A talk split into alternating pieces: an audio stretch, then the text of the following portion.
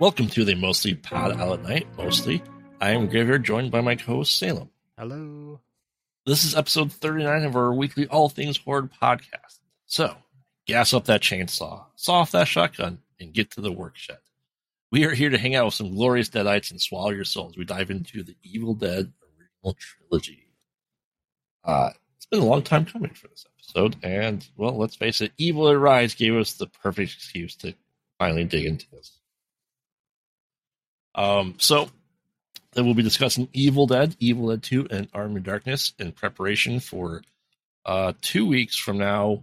We'll be discussing the Evil Dead, the Evil Dead 2013, and Evil Dead Rise, and we might even throw in our uh, Last Fan Standing with Bruce Campbell. I haven't decided that one yet because it's all things Evil Dead, right? So. Sure. All right. So as normal, we will go through and recap each movie, give our well, as we determined right before it started, we don't remember the first time we saw these movies, so our rewatch thoughts because I've seen these way too many times. And our number out of ten out of this week is makeshift crosses because there is a scene in every single movie where Ash makes a cross. Only twice for the same person. Well, different di- different actors though. Yes, Same character, different different actors, actors. Yes. Yes. All right, so we'll start yeah, as we do canonically official timeline is with Evil Dead, which came out in 1981, was filmed in 1979, and I'll try not to rant so much on these movies because I could go on forever. uh, so let's oh quick overview recap because let's face it, their first Evil Dead is a pure horror movie, no campiness at this point in time in the series. And there's a lot of not talking. I'd say the last 20 minutes at least of the movie. Um, and it's a very became like the template for the cabin in the woods scenario. Um, not many movie horror movies before this really did it. So this, I'm considering this, you know, the grandfather of this genre. Um, so, so we start off with uh, meeting our cast of friends from Michigan, um, going Michigan State. We have Scotty, we have Shelly, we have Linda, um, we have Cheryl, and Ash J. Williams. Uh, I can say that Linda has a very Brooklyn accent for being from Michigan. Yeah. Well, I mean, they're from Michigan State, so technically she should could have been going to college from anywhere else in the country. So that's Yes. that's fine. Um, and they're they are driving. Scotty is driving the Sam Raimi car. That is Sam Raimi's car. That is in every Sam Raimi movie. Do they ever do they ever explain why Cheryl is the only one that calls him Ashley and everyone else calls him Ash? That's his sister. Is it? Yeah. That's what I figured, but Yes. it's like they don't- they don't ever actually say it. Yes. So it's essentially what happened was, um, I don't think she was going to college there. She was just, you know, your little sister has to go with you. So they drove from Detroit area through Indiana, through Kentucky, into Tennessee. Um, and this is where they actually did shoot the film was in Tennessee. And you know, most people don't pick up on that little note on there. Um, because they talk when they're driving the car, they just crossed the Tennessee border and they're trying to figure out where, where they are. So um, you know, they're kind of singing songs and just seems like a group of college friends having a weird trip to a secluded cabin that they've never been to in Tennessee. Makes sense. Uh, and so kind of like as they're driving there, they the car gets a little like I wouldn't say possessed, but maybe malfunctions. Um, almost hits an oncoming truck. You have the world's weirdest scream uh, as the truck goes by from Huh. Shelley. Uh, they kind of go on to uh, you know they're honking and and the people they're honking at happen to be Rob Tapert and Sam Raimi, the producer and director and writer of this movie. So too much detail, I know. As they're getting there, he's blaming the car and like, "Have you ever been here?" No. I bet it'll be nice. Yeah. Um, and they're crossing really, really rickety bridge to get there uh, to the point where oh, this thing will hold up, and the you know tire gets stuck, and doesn't seem at this point in time, it doesn't seem like a very tall bridge. Would you agree? It's just over a creek, like a ravine, but not Yeah. deep. Yeah, they don't give you the scope of it until the next movie. Correct. But it's also Which a very, very very, different bridge in the next movie. So. Oh, absolutely. Um, you know, so they get there and you know, oh, it's an old hunting lodge, and you know, they're like, oh, the guy who's renting it, you know, they got the keys. Uh, first thing they kind of notice off about the house is the front porch swing is just kind of banging against the house. They go stop it, and it stops moving. Yeah, okay. Um, then we get Scotty goes in and starts kind of surveying like this uh, hunter's cabin. I think would be the right word for it. Was I would say I would just call it a derelict cabin because it looks in bad shape. I mean, yes, I guess, I guess, uh, Tucker and Dale would have rented it as their vacation home to build it up. As a, Yeah, but I mean, it looks like bad shape. It, like, if you've ever been in an abandoned house that's been abandoned for like at least a decade, like that's that's what it looks like. It's like things are falling apart. There's like trash and like you know animal fur all over the ground and stuff. It is Mhm. not, not pleasant. Yeah. So, but yeah, this guy does a quick surveillance, kind of like almost a POV, like right in his face, kind of seeing everything. And I would argue that most of this movie, it seems like Scotty is the main protagonist. Wouldn't you agree?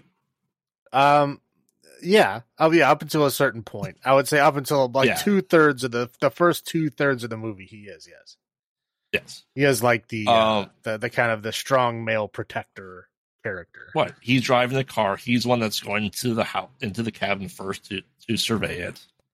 Um, and you know they're getting stuff unpacking, stuff getting tossed. Um, it, like I said, so it really seems like that Scotty and Ash were roommates. That that you know Shelly is Scotty's girlfriend, Linda is Bruce's, and Cheryl's just his little sister that just happened to come along. So that's the dynamic. Um, they're just you know unpacking, just kind of going about their their day. And let me say from right now, the cabin once they get going there seems pretty nice. It has like three bedrooms, fully functioning bathroom, nice kitchen. But you don't really see all that until you get into like the second movie as well. Well, that's what I'm saying. It didn't look like that in this first movie at all. They showed the kitchen, they showed the bathroom, they showed the other rooms, and they were in a horrible, horrible shape. They were like falling apart. That's what I'm saying. Like the second one, yeah, it looks like it was renovated. It looks nice. yeah, Again, I, I mean, it's still like you can tell they painted over like just the old wood that was there. Um, so it's like you can tell it. Yeah, they renovated it, but it's still the same bones. And the first one, it just looks like it's been sitting there for 20 years. well, because in actuality, they did find this cabin in the middle of the woods and they decided to shoot there. It was abandoned. Second What? one was on a soundstage in the school. Yeah, that's I they went it. back and the, it, it burned down. um, so they're having a weird. I couldn't even tell everything they're trying to have for dinner. It looks like like Cheetos and salad and some sort of mystery meat. Yeah, I just I noticed the salad, and I'm like, okay, there's no cooler. like this salad is probably very warm and has been just sitting in the trunk of the car for hours. I mean, fairness, no one was eating it. So Well, yeah, I wonder why. Um, so yeah, they're just having dinner, and then they're pouring what champagne in like into like red glasses, and also like the cellar door opens from the wind, and like, hey, we should probably go check this out. So Scotty, being the leader, takes the only flashlight and goes down there and starts investigating. And then there's nothing, you know. So Ash stays with the women, and they're like, "Scotty, Scotty," and no no response. Okay, Um, yeah, so times the- thirty. They say it like thirty times. I know. Fun fact: uh, that cabin didn't have a cellar, so they dug a pit and put the cellar door over it. So they just walked into a pit when they were shooting. Everything underneath was a separate screenshot on a soundstage somewhere else. Hmm. Um, so so Ash goes down there with a lantern. He's looking around, and that place is like wrong turn ish basement. Yeah, yeah. It looks like yeah, like a hill folk basement that's been in use for like a hundred years. yeah, but there's like more. a projector down there, which seems like you know this is like the Tooth Fairy, like do you see type scenario where someone's tied to a chair. Right there. Yeah, I'm surviving. Yeah, no, there's Okay. like there's like gourds hanging from the ceiling. Yeah. There's like yeah, everything's like covered in the, like the pipes have like leaks, but they're just like tied up with rags. I mean, yeah, like nothing Yeah. is yeah, it's very old and very Single, single, single bulb down the entire basement. right, right. and you know so he kind of we do the pan around where you know we see his point of view as he looks around the entirety of the basement and sees nothing and then sky just shows up he's like hey come look what i found and then we, he sees that he had he found a uh tape recorder um uh the kandarian dagger the worst looking book of the dead necronomicon ex mortis yeah, it does look tor- bad. Yeah, and looks like it's drawn with crayon inside by like a 10 year old Yeah. Well, yeah, it looks like it's made out of like old, like melted styrofoam. Like it, it looks Yeah, bad. but it, yeah, I mean it's supposed to be human flesh, but like it, it's much better as the movies get out. Oh, yeah, Um, it looks like a three ring binder that they like Yeah. melted plastic on. is what it looks like. yes. Uh, and a shotgun. Um, he's like one of these loading points in Ash's face. Blah blah blah. Uh, and just of note, a torn up "The Hills Have Eyes" poster. Yeah. Which well, yeah, all you a get to see is like yeah, the top of the dude's bald head and then like eyes. That's all you see. Right, but we know what it is. Well, yeah, I, yeah, I know what it is. yeah. Uh, I think Uh, we you discussed know, a also, few. you have to you have to specify it's a single shot breech loading shotgun. Sorry. Which does change. Um, yeah. so they're like, hey, we should listen to this this tape recorder. So I mean, they they bring it upstairs, they start listening to it, and Cheryl starts to get freaked out by it because it's Professor Knowby signed the Kandarian demons passage he found at the you know the castle, and you know he's reading passages from Necrom Necroma Ex Mortis, roughly translated the Book of the Dead, uh, which is a book of lore, especially H.P. Lovecraft works. Um, and Cheryl starts to get pretty, pretty freaked out by it. Uh, she's drawing. She drew a really great picture of the clock, and then as the passages are being recited, she draws like a four-year-old's drawing of the book. Okay. Well, yeah, she was also being like possessed, and she was doing like the automatic writing that they do when Yeah, mediums like get taken over by a spirit and just draw whatever the spirit wants them to draw. That's what she was doing. Yes. Um but yeah, she does get pretty freaked out. Um and then is this the point where she starts No, this isn't the point. So um you know, she's getting freaked out she's like, Yeah, stop and Scotty wasn't stopping. He's like, You told she told her to stop. Um but she just wants to leave, right? At that point, Yeah, she's like, yeah, just take me home right now. I'm done. I want to. I want to go. Yeah. Um, I'm trying to. Oh, yeah. But then she thought she heard something outside, right? And that's why she goes outside for the infamous scene,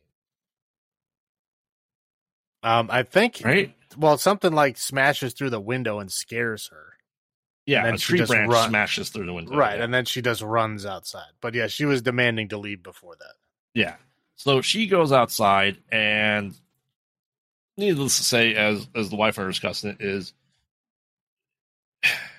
let's say gratuitous tree rape scene. Okay, now I mean, this needs to be said. I'm pretty sure this is Sam Raimi's thing, right? Everybody's got a weird thing. Filmmakers always put their weird thing in movies. You know, like Tarantino's Yeah. notorious foot fetish. That's in every one of his movies. yes. Um, I'm pretty sure his thing is like weird tree groping. I don't know what is going on, but it happens in all the movies. Uh, yeah, yeah. Um, very recently they reported they wish they didn't include it, but this is a notorious. Wish you didn't include it in which movie? You put it in four of them. The- Wish I you mean, didn't the- include the it. fir- You're full of shit. the first one's probably the worst one. Uh, I mean, well, you, okay because yeah the budget was was pretty low and they spent a lot of it on this tree scene Yes. So they showed a lot. It- you know, even with the tree limb going into her. Uh they didn't But- go that far but but, but I mean, but it, it's it's still a product of its time. As you know, this is a gritty horror movie being made in the late seventies. You know, your stuff is pretty gritty for horror movies at that point in time. Yeah i mean it's gritty yeah but it's not the worst it could get i mean No. like i spit on your grave came out at the same time period Yeah, but is So- their their take on it? But Right. uh, you know, essentially, she was raped by the trees, um, and she, you know, she's able to get back in. She has, you know, the keys where the keys type, you know, Laurie Strode moment, um, and you know, eventually, almost a shot for shot scene of that, her trying to get the keys and someone grabbing her hand, the doors open, bring her in. And you know, she goes, you know, Ashley, we gotta go, I gotta go. And they're like, What happened? She's like, The trees, Ash, the trees won't let us leave. Um, but he's like, Okay, I'm taking her to the hospital. So he gets into the car and drives back to the bridge, and the bridge is torn up. Now, here's what's funny about the bridge scene is the bridge is wood. That was twisted metal that they were showed. well it might have been wood torn apart. over a metal frame Maybe. But second one was definitely metal. yes correct Um, he's like, okay, that that's bizarre. Brings her back, and she's like, okay, we got to to comfort her. Um, you know, we're just gonna wait till the morning to see, you know, if there's any place we can go. Just wait out till the morning. Um, didn't she never explicitly states what happens to her, and no one really asks, other than she's attacked by the trees. Um, so then, you know, the board college students, Shelly and Linda, start doing, you know, see if you have ESP game, right? Pull up a card from the 52 card deck and try to name it. And then you hear Cheryl in the corner starting to name them all perfectly. Um, because she's, you know, they're kind of drawing. And then she just kind of goes, uh, up and she turns around and she is full, fully possessed Deadite at this point in time, starts to float, float up a little bit, you know, join us. You're all going to die here. Um, all that good jazz. And then she just promptly collapses, which people go, okay, that's weird. And then they kind of go over there. And then poor old Linda gets a, you know, pencil shoved right into her ankle deep. yeah it was a Um, very fake looking ankle i might add Yes, but still, you it feel you can feel like it hurt like horribly. if it looked real yes it would it did not look real at all Um, so yeah, like okay, we got to put Lynn to the bed. She's hurt. We really need to go first thing in the morning. Um, they kind of lock up. Uh, they knock Cheryl into the basement, to the cellar, and lock up because that already had locks on the cellar door. Um, chains right. chains yeah. Um so they trapped down there. We don't know what's wrong with her. Uh and then everyone's kind of starting to get ready for for bed.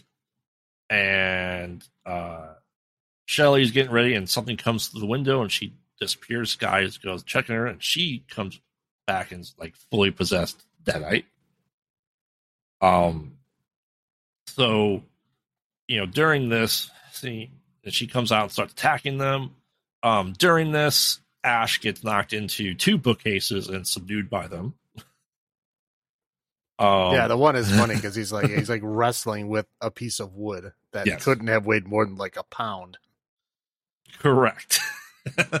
he is very weak as a hero in this movie. Uh, and then so yeah, he's like, you know, you got to take care of her. And he's like, oh, it's your girlfriend, and he's like, no, you do it. And so Sky promptly gets an axe and chops Shelly to pieces. Yeah. You know, yeah, he was, yeah, he was, Sky was spot on. Right? Like, I'm not taking this crap and just action Right. pieces. But he's who he's who I played in the game. Yeah. I played this guy. Um, you know, so they kind of they kind of bury her, but yeah, she's she doesn't get a cross, does she? Shelly? Yeah. Yeah, she does. Okay. Well, he doesn't bury her till later. Yeah. But yeah, at this point, no, they don't bury Right. her. Yeah. But if you if you watch the scene, well, that's later on. There are two Okay. crosses. One is like made out of like weird driftwood. Yeah. That's the one for Shelley. Then the other one is the, Okay. Yeah.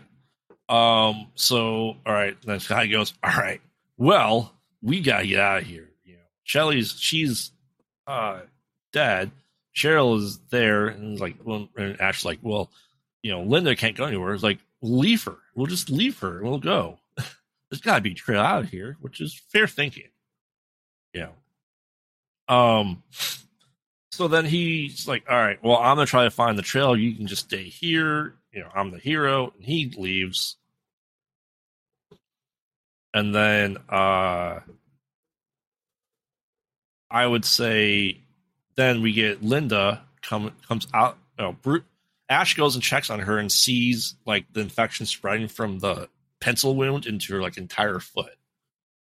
Um, I'm sorry. I was also mentioned that he tried to fall, pretend to being asleep to give her a weird mirror pendant necklace thing. Yeah. It know, looks like it looks like oh yeah, it looks like a box. yeah, if that. It looks like a magnifying glass, like Yeah. like like yeah, costume jewelry with a magnifying glass. I don't understand why it's supposed to be like a treasured artifact. It looks like junk. well, it plays a big part in this movie. the next one. Well, yeah, it does. You know, I, well, I did say it plays a Yeah. bigger part in the next movie. Yeah. Well, this one too, though. He uses it at the end. Um.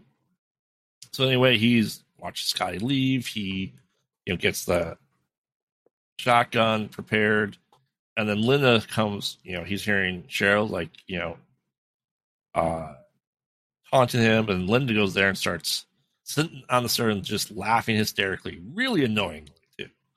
And then he just kind of smacks her around a, a, a couple of times. Um, she's not listening. She's like, they start dragging her, throw her outside the house because she's just being annoying.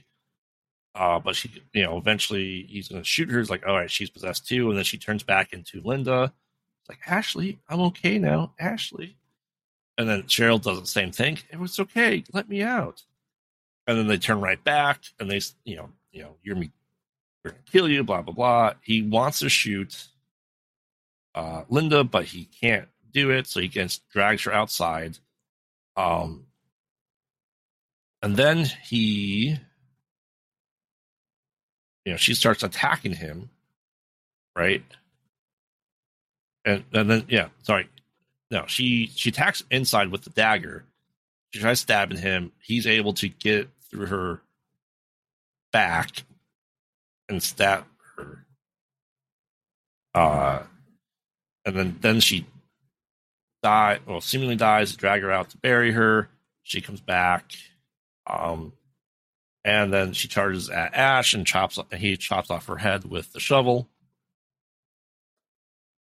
No that's sorry that's after scotty comes back. Sorry out of order. Scotty comes back all torn up from the woods. Is like ash is not gonna let us leave. Then that scene happens with linda and Well, I think And yeah, Cheryl. before that, I think Scotty stabbed Cheryl with the knife in the back, and then she goes down. But it actually kills her. And then, well and she then- has it in her hand he he takes out his he takes out his his bowling knife cuts her arm off and then uses it to stab her in the back she spews out milk Yep. and then chops her up Yep. yeah, and then Yeah. and then the whole thing happens. Yeah. Yeah, yeah so then scotty goes comes back he's all torn up. Then linda is shown possessed. Um you know she dies with her head chopped off and then he buries her and then we see him making the cross and burying her from the same point of view of from the ground essentially. Um and then when he does that though is that when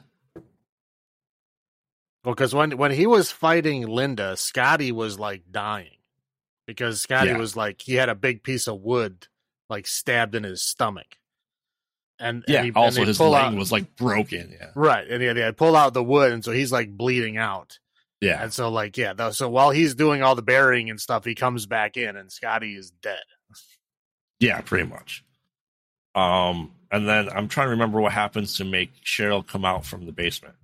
She burst out. Was it because of the lightning strike? No, no, no. No, he was he goes to Scotty. I think Scotty changes, doesn't he? Or no, that's is that after? No, not yet. okay. That's after. That's when he pulls the wood out. Sorry. Um, instead of burying her, he takes after he thought she was dead after stabbing her. He brings her to a tool shed and was going to cut her up with a chainsaw by locking her at the deer or the animal carving station. I Mhm. would say.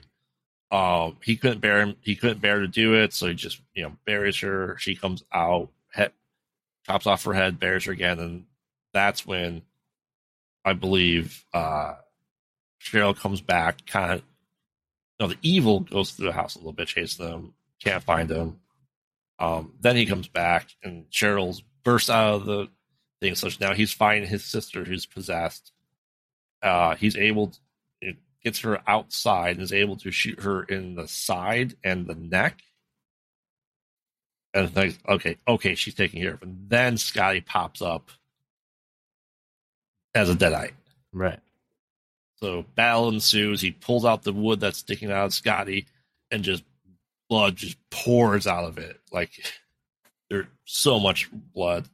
Um, you know, he's he's wrestling with Scotty, trying to fight him off. Cheryl comes, uh, and he starts fighting her off as well. And he sees that in in the scuffle after he's thrown into a table that the Necronomicon started to go into the fireplace and start smoking. And she, he saw smoke coming off them. He's like, okay, I'll put two and two together. I'll throw this book into the fire and we should be good. Um, but he gets taken down. His leg gets torn to shreds. And then, you know, uh, gets a fire poker and starts hitting him in the back with it. And he's trying to get Necronomicon to get rid of it. He can't reach it. So he uses this $3 you know magnifying glass jewelry necklace to try to bring the book towards him and he starts getting dragged away from the fireplace he's able to grab it he throws it into the fireplace and they all kind of stop and then like the book comes alive and its tongue comes out starts licking the flames around it and they start to melt um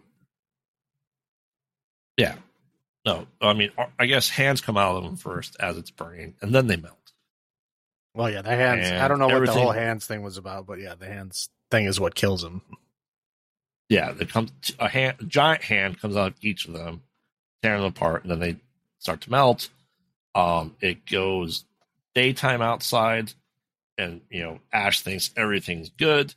Walks out the front door. All of a sudden, the something we mentioned the roaring POV ground, whatever. They never show it in any movie what this thing is. No, It's, it's, just you're able- obviously everyone's yeah, able to see this evil. Right, you can see it. But we don't know what it is. It's actually point of view of a tremor. Let's call it right, but above ground tremor. Um, and he's walking out, goes bursts through all the doors through the entire cabin, hits them, starts to throw them back, and or hits them, and and the movie. Uh I kept that short-ish. so I'll start with you, Salem. What was your? I know this. You probably don't remember your first thoughts seeing this, but rewatches and just overall thoughts on the rewatches, even on this movie. And what's your? What do you have? Um, well, I mean, I mean, you can tell it's a low budget movie, right? Yes. Um, but I mean, I, again, they did a lot of great things with it. I mean, I've seen it enough times where you know now I'm just looking for details as I'm watching it because I've seen it enough times where I know what's going to happen. Um, Yes. so you're just looking for details, and yeah, you, you, I mean, there's a lot of you know ch- cheap stuff that was done because of budget reasons. I mean, because essentially just like a bunch of like friends that got a little bit of money together and went and made a movie together. Um, Yes. you know, I mean, obviously there wasn't a whole lot of budget that went into it, but it was it's fun. I mean, it's it's it's interesting to see the dawning of you know like Sam Raimi. You know, like there's a lot of you know, like you said, like the the whole you know putting the camera on a piece of wood and then having two guys hold it and run through the woods. That's where they get that effect. Yeah, I mean, but that's essentially they did it out of necessity, right? Because they wanted that kind of effect. With like, well, how do we do that? Like, you know, how do we do that cheaply? Like put a camera on a piece of wood, and two Well, guys he- grab each side and run.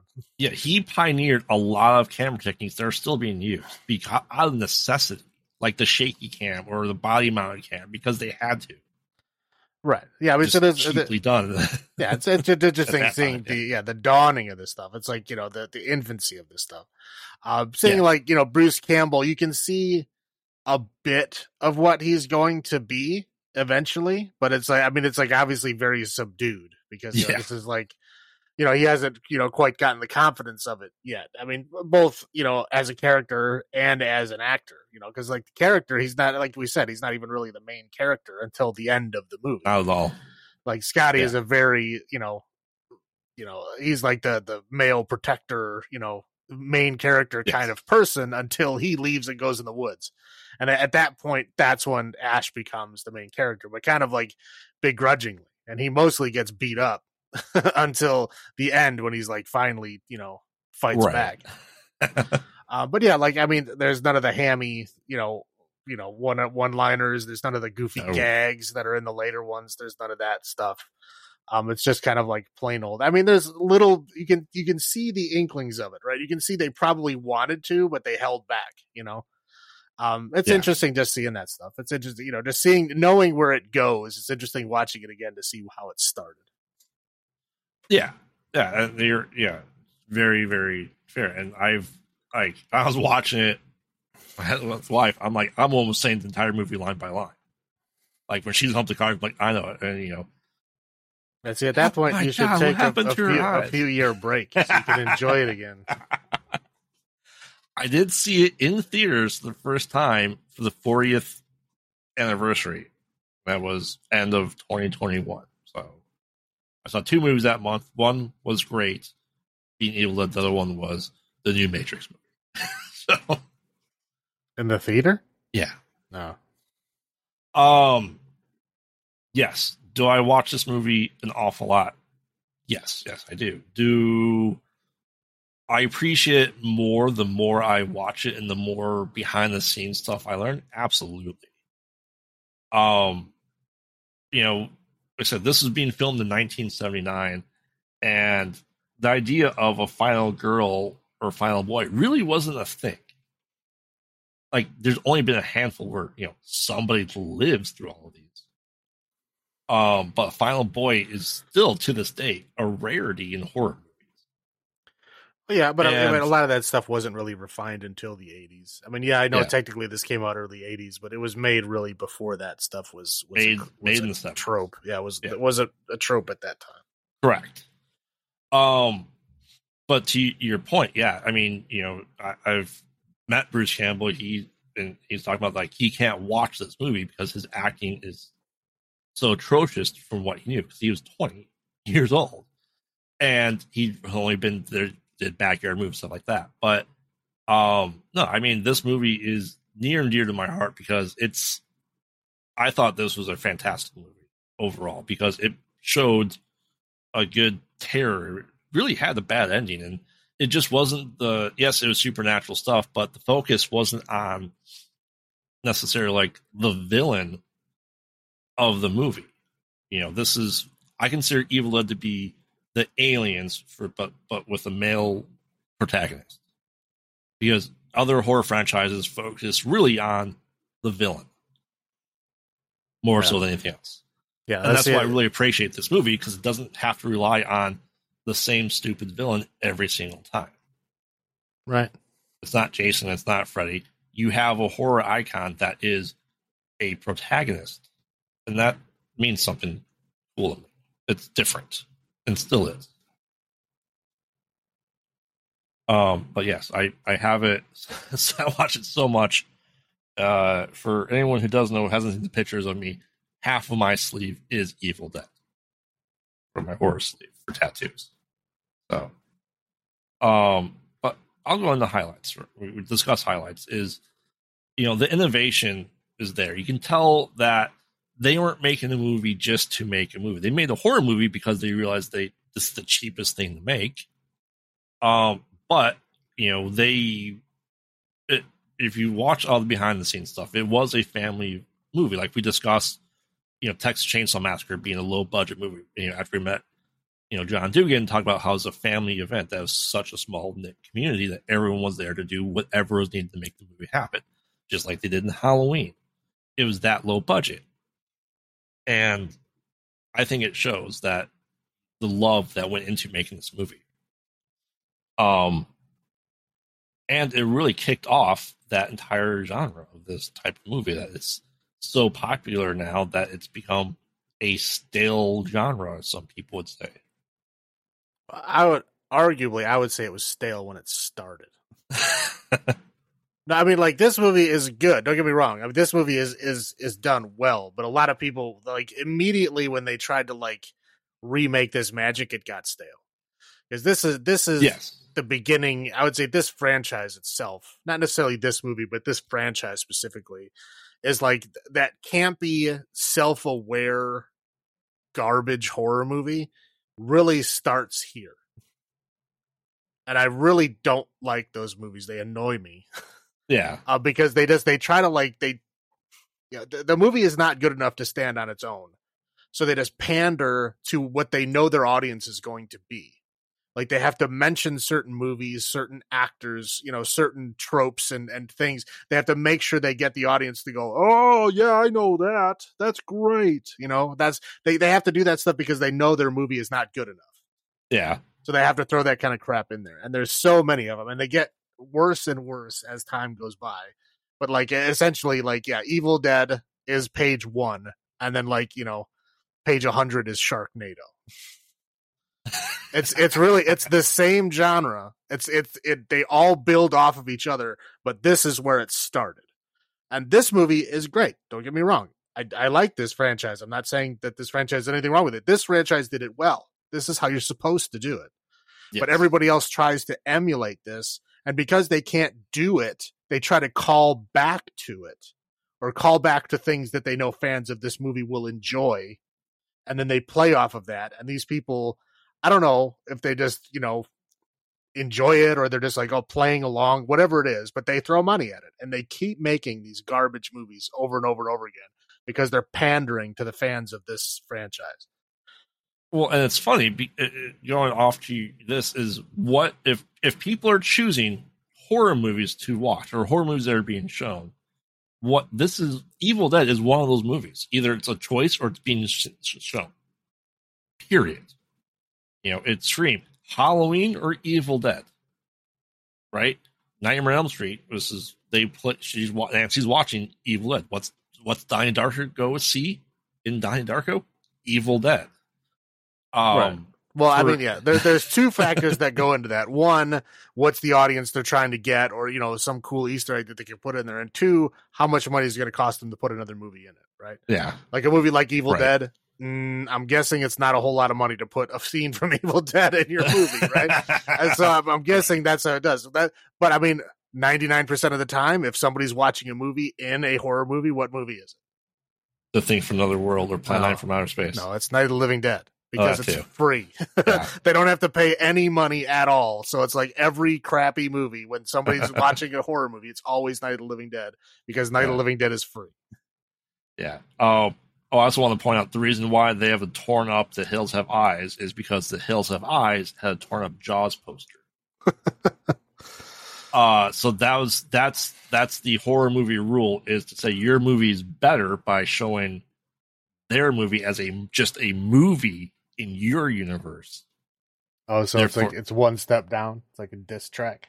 Right. So that's why, and Wes Craven saw that he did The Hills Have Eyes, so he did, he made Evil Dead being the in universe horror movie that is not scary because, you know, Freddy Krueger exists. Right.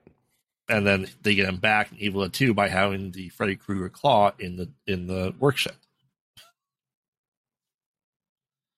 Um, I started a feud with them. So. Uh, but what are your A- highlights? A though? friendly feud. Not Yeah, a- it's friendly. Yeah. Uh, I mean, what are the highlights for you though? I mean, you mentioned the camera work and seeing Yeah, no, yeah, I get it. big It's, name it's like, starts in this. right. Just just seeing you know these things in their infancy is is fun. It's it's it's nice to see it. You know, like you you you're expecting the classic Sam Raimi stuff, and it's not quite there yet. You know, like Right. the whole weird of like you know there's a lot of silence and they're like zooming in on weird sections of things and nothing's happening and then all of a sudden it's like you know everybody's looking in corners around you know like looking at noises and stuff that we can't see you know or or weird you know the pieces of wood flapping Close up shots of eyeballs. yeah stuff like that. Mean, th- th- this that's what like he's known for. So like in this one, you're like, oh, it's Yeah. starting, and then it doesn't. You know, it, it doesn't quite Right. get there because he's not there yet. So it's it's it's interesting to see that you know at the at the baby level of these things. Like they probably want to do it, but they you know either can't because they don't have the technical ability to do it yet, or they're just not quite confident enough to do the goofy stuff yet. Yeah.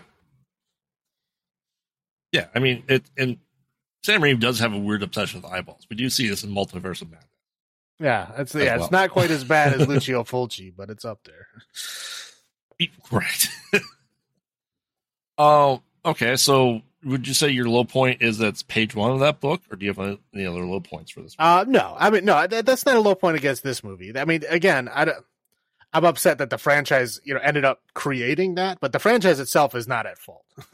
These, those people are just trying to emulate this franchise. I'm not, I'm not in any way dissing this franchise saying that they made this happen. No, they didn't want that to happen. They didn't plan it. No. It's just that I don't like the, what, what happened because of this. I, I don't, I don't affa- I don't put that judgment on on this franchise. It, it's just I don't like what happened afterwards. So no, I wouldn't. I would say there's a low point of this movie because I don't think I don't want to ding this movie because of that. It's not its fault. Um, no, low point is just um, I mean the effects. Uh, again, I know that's not fair. It's a very low budget movie. I get that. I'm just saying Yeah. like the effects are are very cheap. And it, it, like you know, the first couple of times you watch it, you don't really notice because it's a good enough movie. But I've seen it enough times to where, like, like oh, she's just wearing Mickey Mouse gloves. She's wearing Mickey Mouse gloves that are drawn to look like demon hands. Yes. like, okay, this is ridiculous. Like, whenever they turn into a demon, they like they don't have like latex effects.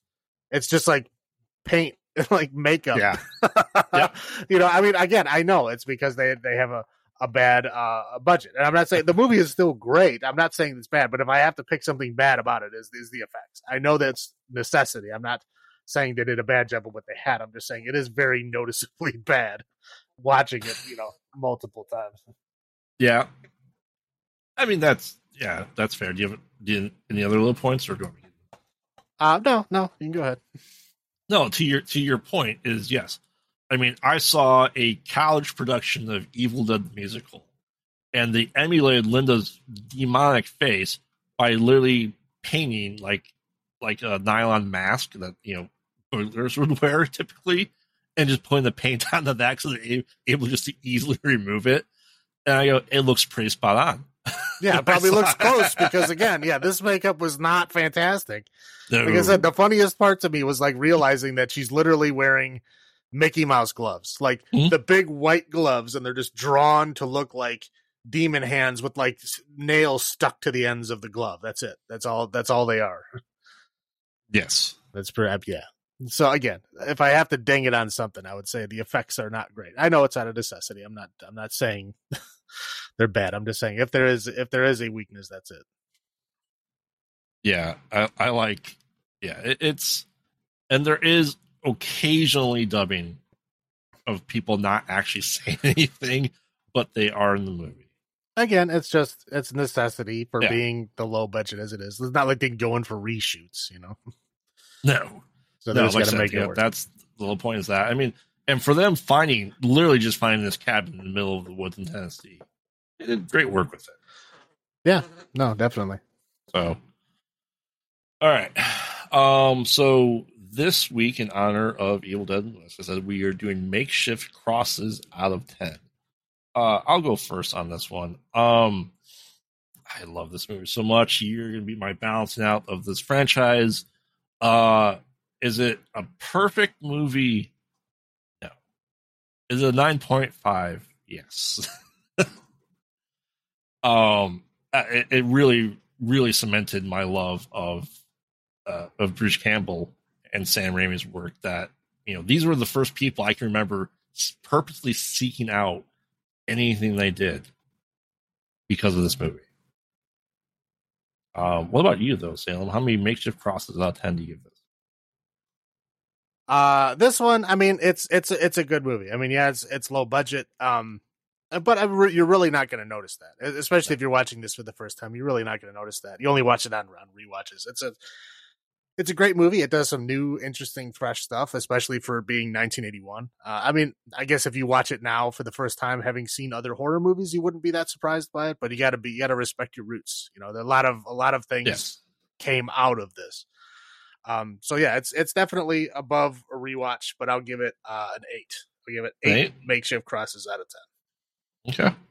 Perfectly fair. So I'm biased. All right. Uh, then Salem, why don't you bring us into Evil Dead 2 Dead by Dawn? Uh, Evil Dead 2, uh, Dead by Dawn. So, um, this movie basically starts out with a, uh, previously on, uh, but it's like a slash alternate version of what happened in the first movie. so, like the, the first literal five minutes of, well, actually, probably close to 10 minutes of it is, is just catching Yes. you up to where the first movie ended, but this weird alternate version of it. So, in this alternate version of it, it's just, um, Ash and Linda going up to the cabin by themselves. So Scotty, Shelly, and Cheryl are not there.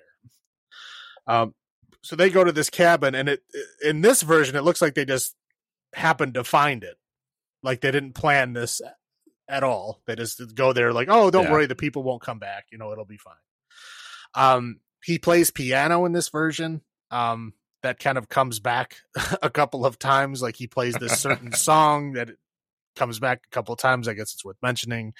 Um, Linda dances very badly while he plays the piano. Uh, this again Mhm. comes in comes in a little later. She just kind of spins around a lot, and that's it. Um, he gives her the same, you know, costume jewelry, magnifying glass necklace. um, yeah, they do like you know their, you know, uh, doing their lovey dovey thing, couple thing, right? Um, yeah, she gets like uh, attacked through the window. She turns into a deadite. He chops off her head and buries her. Um, and then we basically go through everything that happened in the first movie, you know, including the evil coming through the house and chasing him. And then it hits him and he spins around a whole bunch. And then he eventually gets back into the cabin. And then we're basically caught up. That's like the first 10 minutes is like an alternate time version of the first movie just to catch us back up.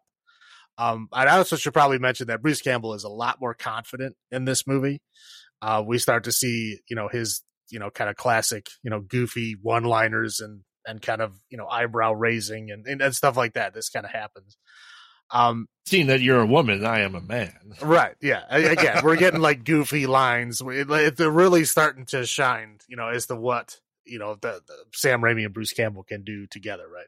Yes. Um, so yeah, so basically we're caught up. Um, you know, obviously he realizes there's, you know, evil monstrous stuff happening. Um, he witnesses very soon after this, his girlfriend comes back from the dead by just raising herself out of the grave, and it has a delightful Harryhausen um stop motion animation dance sequence of Yes. her rotted body that had just been buried like an hour before and is now inexplicably completely rotted away.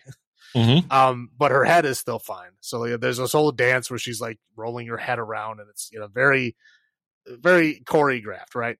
And then she like literally Yeah. flies away like a unicorn. Just like jumps into the air and, and just Ah! flies away, right? Um, so he's like, okay, this you know bad things are happening at this point. Um, I think he, he the sheet He sheet comes back in, right? Or, or well, she- he's he um he goes he looks in the mirror because this the, we have to say the same because it's crucial in Army Darkness. And he looks in the mirror and starts choking himself out. He thinks it's his reflection that's choking him, and he starts to start to slowly go insane here to the point where he just sits and realizes he's sitting in a chair and he starts crack laughing like a maniac, and then her head falls into his lap, right. and then she bites his hand. Yeah, then then he she, goes and she bites his hand, and then yeah, he can't get her off of his hand, right. so he has to bring her. Uh, well, yeah, we get the classic work shed line with his lips that don't move. He just like looks up, not even towards the camera. He just like looks up, and then it's like dubbed in Warford, and then he and then he Right. runs outside when he's like swinging your head around, smacking against trees, and you know being very animated. Um, gets her into the shed, uh, puts her head in a vice, hmm and then you know, but now she's you know talking because now they can put her head, you know, underneath her, her real body underneath. So she's like talking and saying, you know, switching back and forth from Deadite mode to regular Linda mode. Um, you know, trying to convince him not to do it, and he goes, "Oh, he's gonna go chop her head up," and he pulls this sheet aside, and there's like a a child chalk drawing of a chainsaw, and the chainsaw is Yes. not there. Like again, how would he know there was supposed to be a chainsaw there, and why would a child draw a chalk outline of the chainsaw that's taller than him? The child could not reach.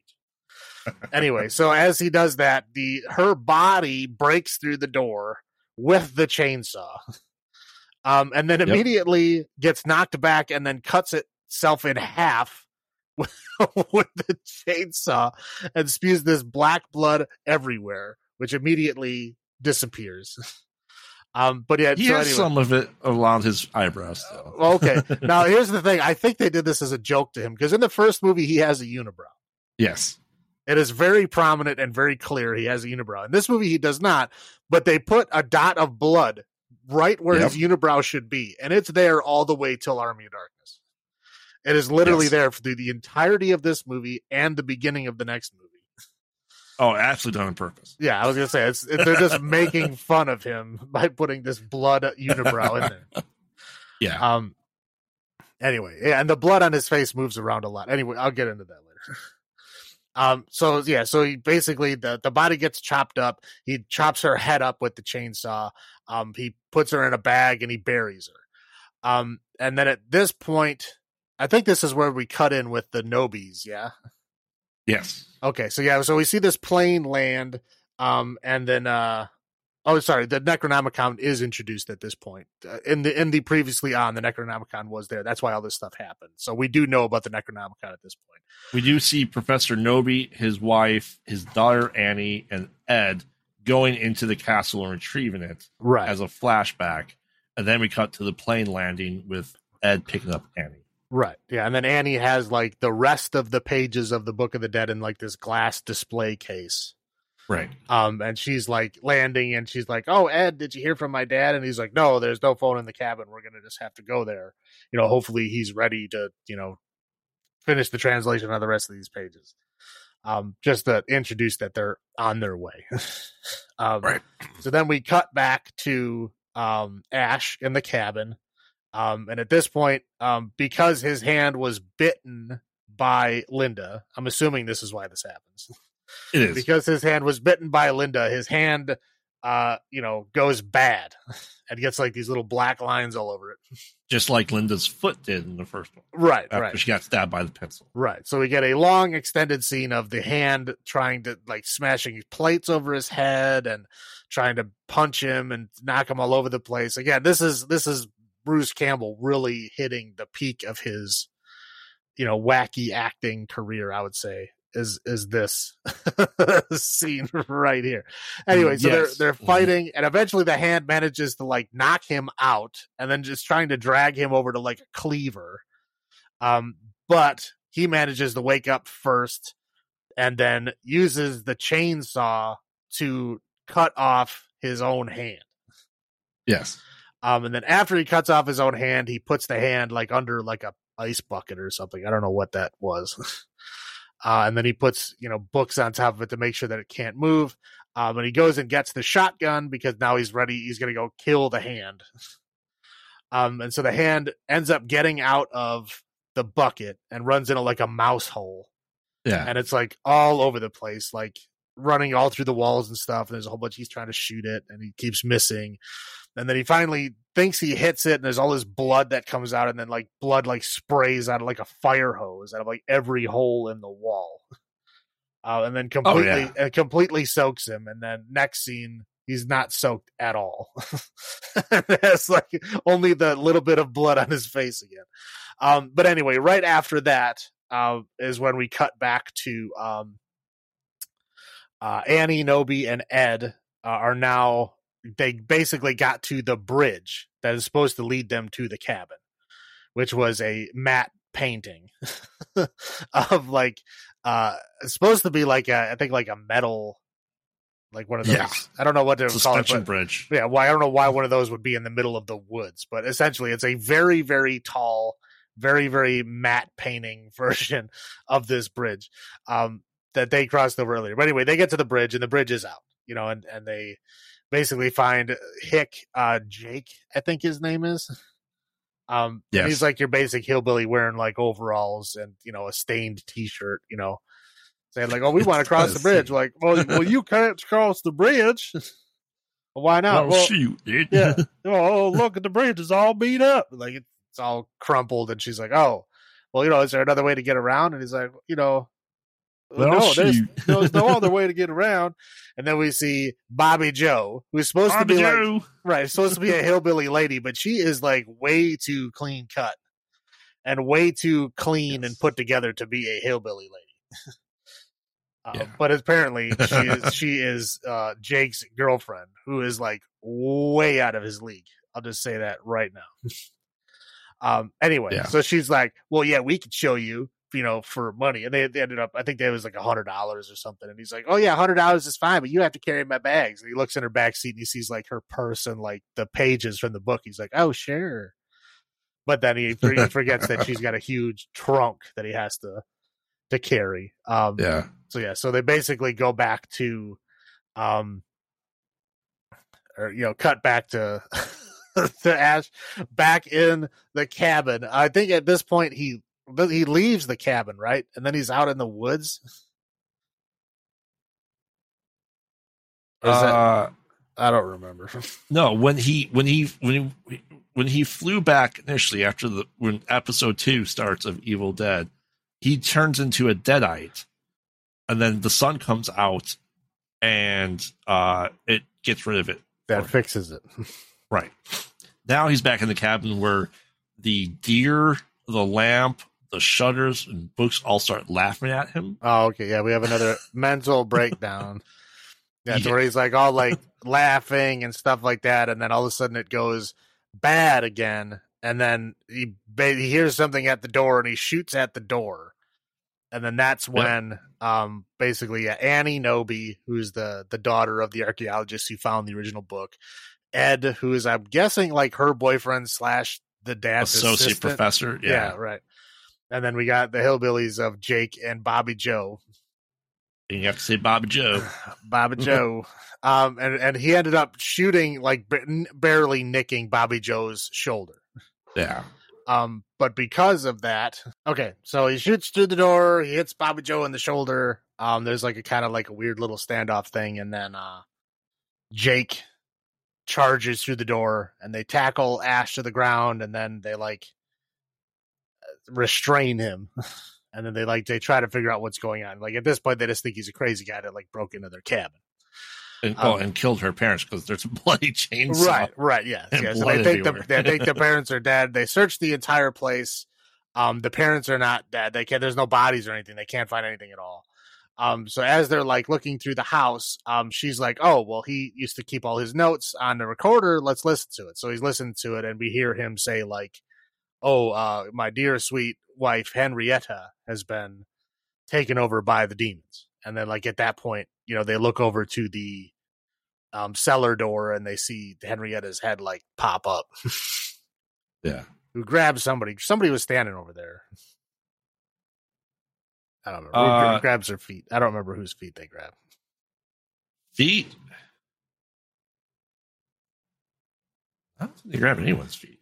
Oh, whatever. Anyway, so Jake and Ash, who manages to get out of his restraints, manage to like knock the, you know, knock her back, knock her back down into the cellar, and chain the cellar shut. Um, Not so- before popping off her eyeball. Well, sorry, yeah, her eyeball that goes in Annie's mouth. Is it Annie's mouth or Bobby Joe's mouth? Bobby Joe. Bobby Joe's mouth. Yeah. Um. Yeah. So anyway, so they basically, um, yeah, now they know that Ash is like kind of on their side, right? Um, Yes. because you know he he didn't kill the parents obviously because there's no bodies there. Um, and then he helped with Henrietta. They see like the wife was obviously he didn't do that, made her into a monster. There's just monsters there. So then they're like they're trying to figure out what to do at this point. Yeah. Um Okay, whatever. happened? Uh, Ed, Ed, Ed's his name, right? Yeah. Uh, yeah, so they're trying to figure out, yeah, figure out what's going on there. Ed got a little bang on his head from the fight with Ash. right. Um, so he's laying down with a towel, and then he pops up, and he's evil Ed.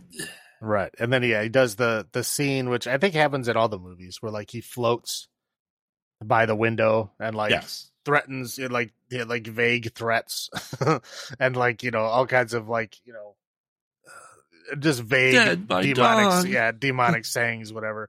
Yeah, so he's saying dead by dawn. Henrietta that's locked in the basement is saying, you know, joining Dead the chorus dawn, with Dead them. by dawn. Right, yeah. It's very annoying. Anyway. um yeah, so they do that whole thing and then they end up I think they fight Ed, right? Don't they? Well, he goes after Bobby Joe and takes out part of her hair. Right. Um, he just grabs uh hillbilly uh Jake. Jake by the face and throws him into the light bulb in the ceiling Right. and he starts to attack Annie and, then Ash disappears. He Says, Come back, you coward. Yeah, and he comes back with an axe. Um Yep. and then fights him and then chops him up. Uh and then I believe and then Bobby Joe gets scared and runs into the woods. Not not yet. Um they're playing the tapes and they you know they they're looking outside after Ed's dead. Like we don't I don't see the trail no more. Um and then they start hearing weird like train noises, locomotion noises like it sounds like something's trying to come through.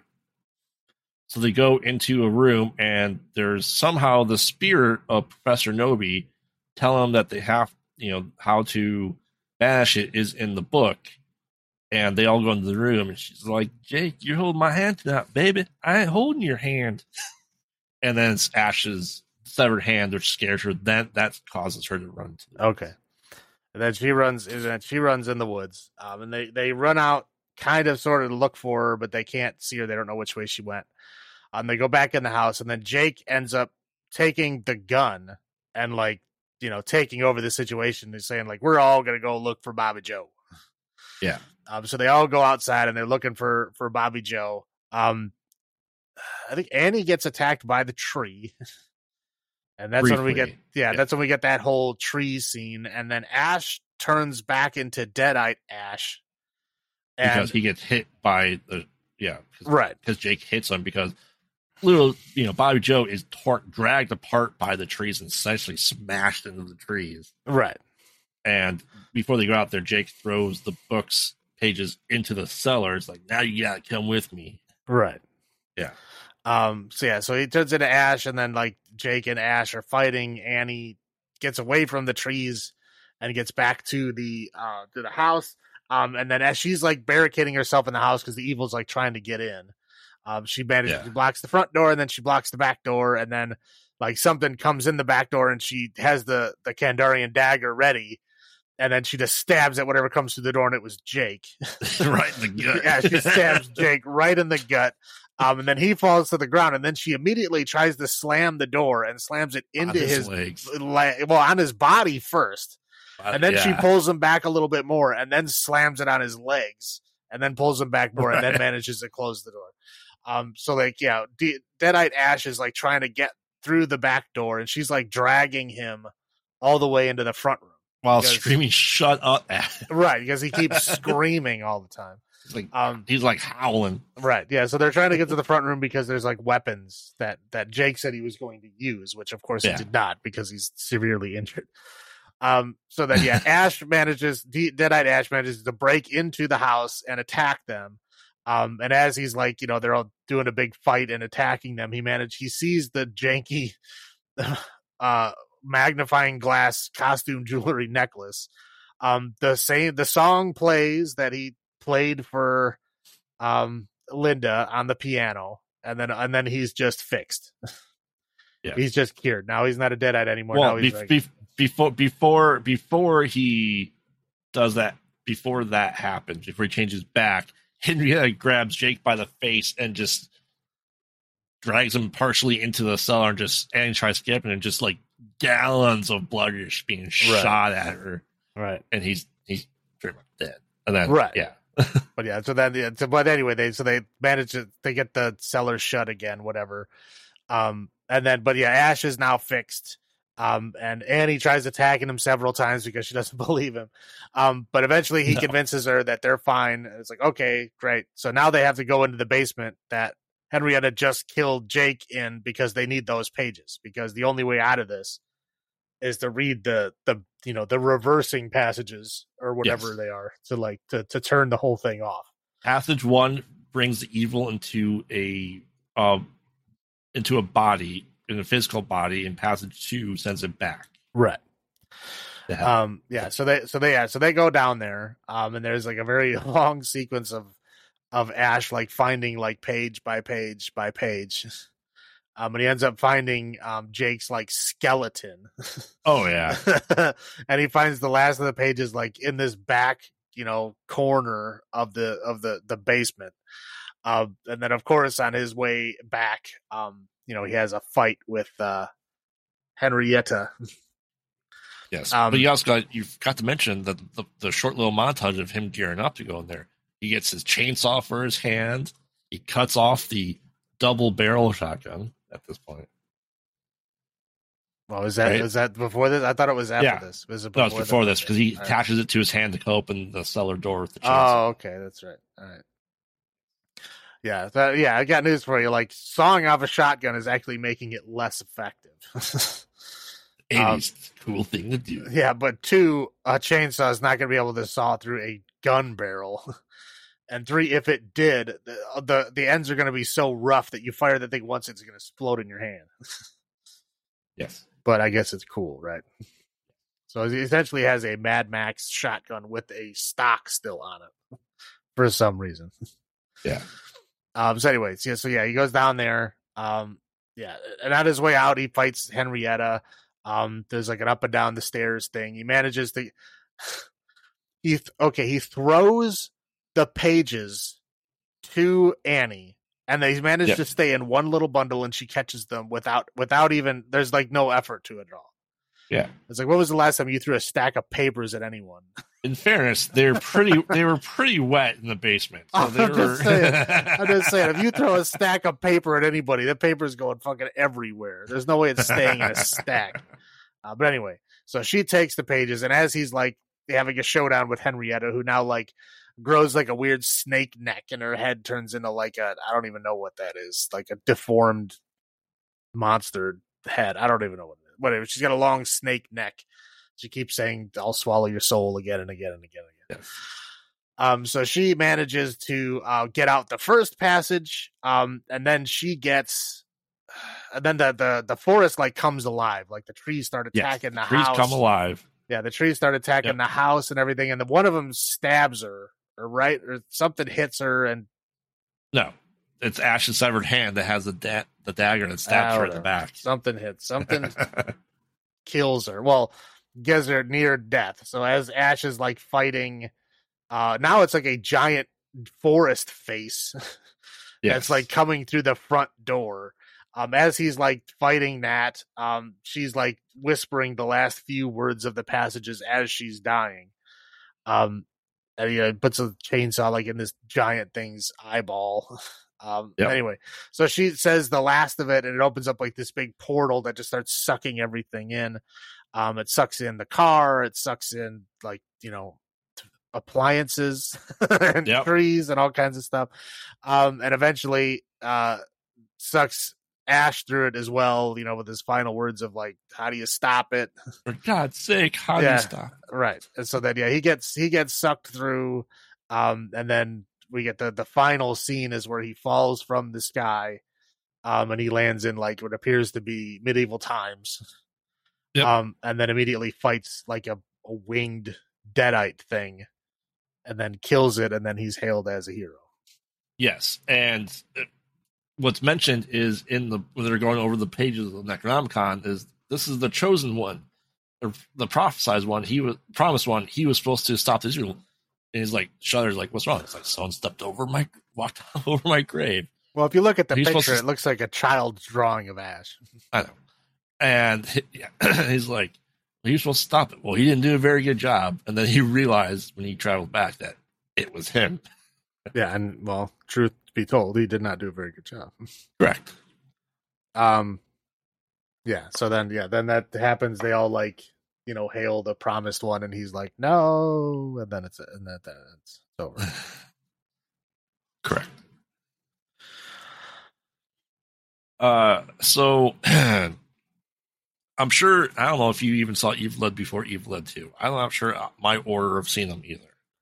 I'm Um, almost uh, okay. I'm about ninety nine percent sure I saw two before I saw one. I think most people did. yeah, Um, because I remember I mean, like as I was a long time ago. Yeah, well, you know me. I like to watch things from the beginning.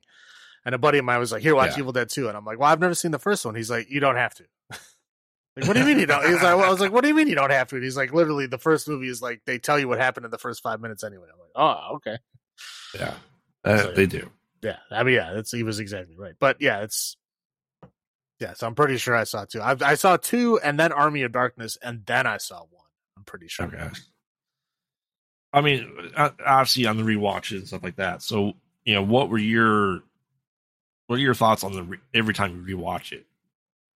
You know, do you do you feel like it built on the first one well enough? Do you like this better? I Well, obviously we'll see that Um, across, you know, out of ten, but Right. What what I feel like what I feel like two is I feel like two is them just going back and making the movie they wanted to make the first time.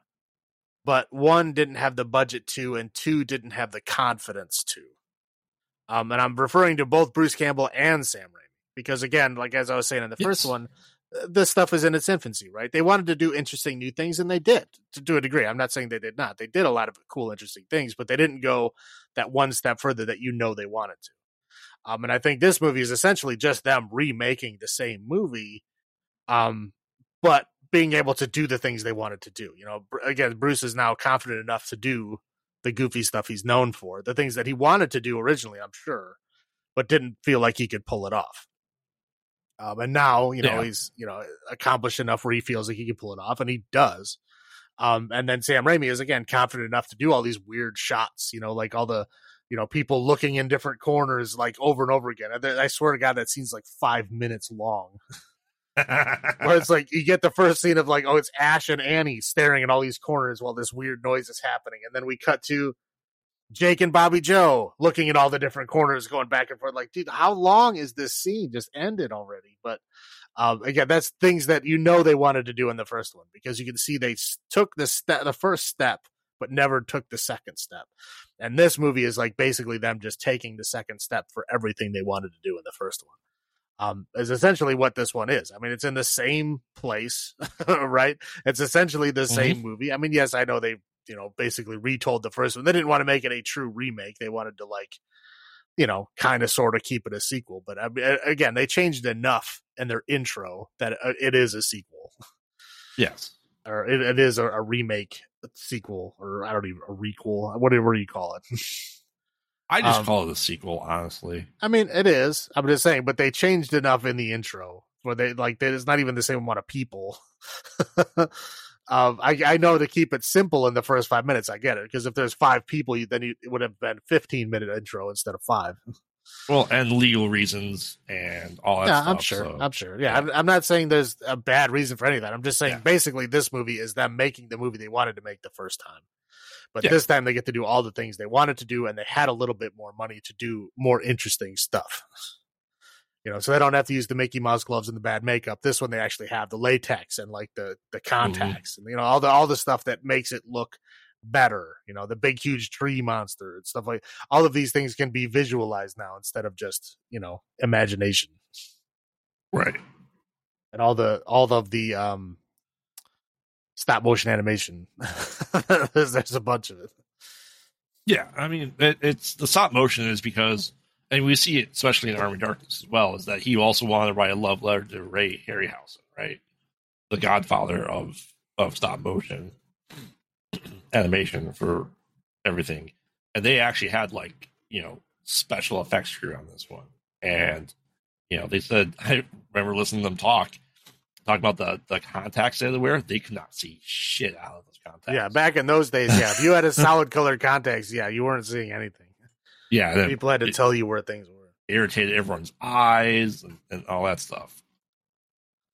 Uh, but no, yeah, I mean, yeah, it's trying to, you know, I feel like I saw Evil Dead 2 on some drive-in thing before Army of Darkness, but I like the first one I probably sat down and watched was Army of Darkness, just because you know how young I was when these you know I wasn't born for the first one, I was two for the second one. But Army of Darkness came on on the Comedy Channel uh, after MST3K like every weekend in the early '90s. Um, yeah, no, we used to we used to rent uh Evil Dead 2 all the time. Like whenever we had Yeah. a party, Evil Dead 2 would be like playing on repeat. and like Yeah. in the background, it was like atmosphere for the for the for the party. It was always on. Um, then Army of Darkness, we didn't put it we didn't put in the mix until later. Um, and like I said, the first one I don't think I watched until probably a few years later. Yeah. Um. But back then, Evil Dead One was not readily available. Like you could go to the video store, and you could go to the video store and find Evil Dead Two and Army of Darkness, but you could not find the first one. The first one was hard to find. Correct. Yeah. Um. Yeah, but I mean, Evil Dead Two. Yes, they. There's a lot of reasons why they re. They didn't have the rights to their own movie, which is stupid. They couldn't get the actors back at that point in time. Um. You know, they already had the contract being written up about you know hiring people, and we had that come to fruition with Crispin Glover and Back to the Future Two, even even using archival footage and all that legal crap that goes with it, right? Mm-hmm. Um, but I mean, they got the gist of it, and canonically, you know, his Cheryl does die in the woods, especially in the comics, especially in the video games, and the you know, uh, Ash versus Evil Dead TV show. That still all happens. Everything that happens in one and two is still canonically there. Um, and I would argue that it would make more sense that he's gone completely crazy versus just Linda, than Linda and three of his other friends, including his sister, you know, it's more of a mental break for the character. Um, I think, yeah, they ramp up the stuff. I mean, you know, like I said, I watch all the stuff I can out of it behind the scenes.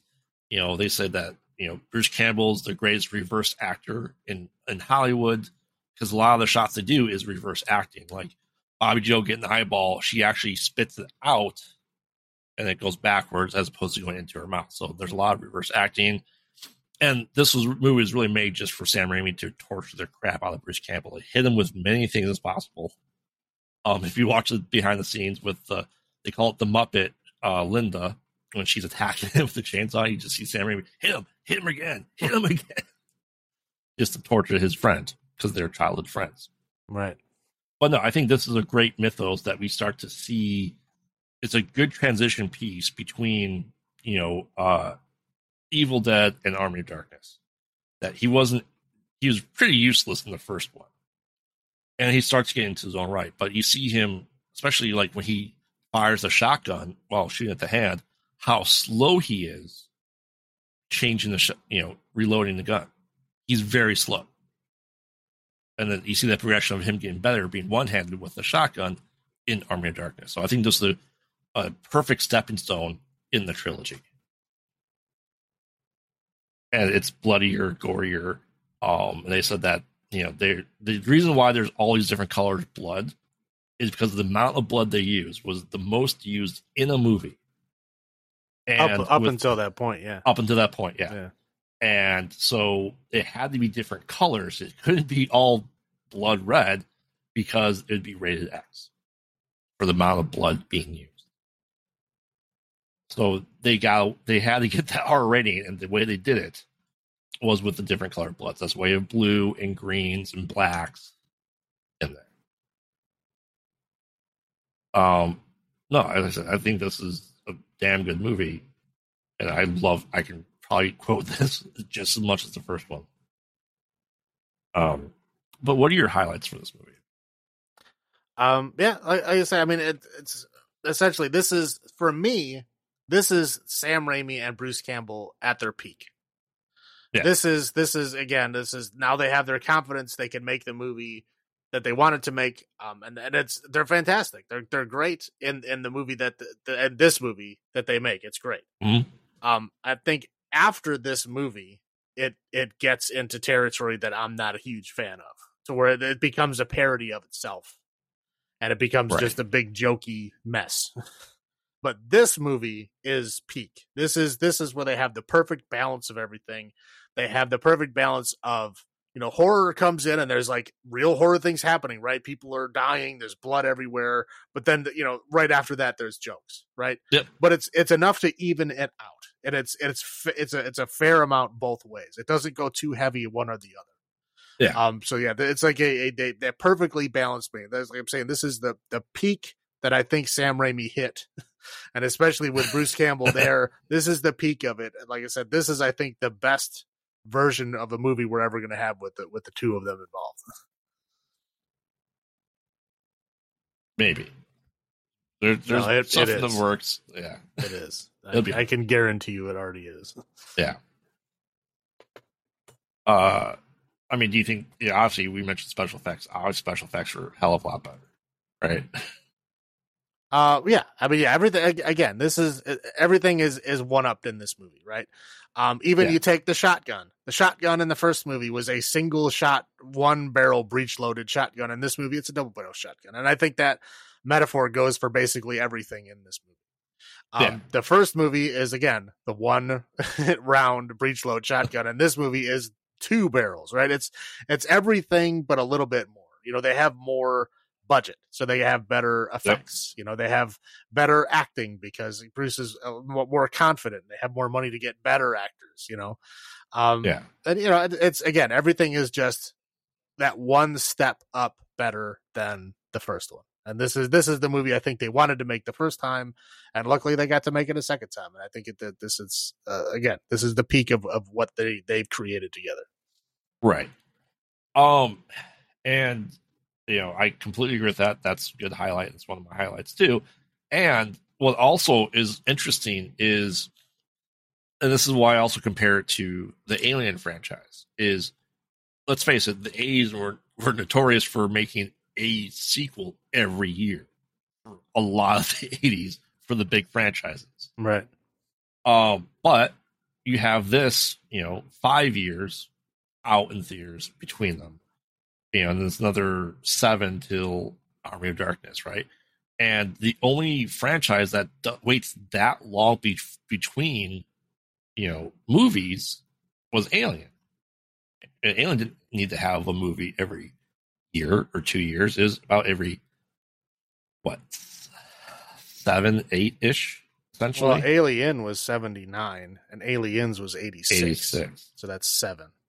Yeah. And then I mean, Ali- but- Alien three, I believe, was ninety two, three. Three. 93. Yeah. But this almost followed the exact same timeline because it was made in 79, didn't come out in 79, but then 86 and then 90, 93. Well, again, I think it also follows uh quality wise. Yeah.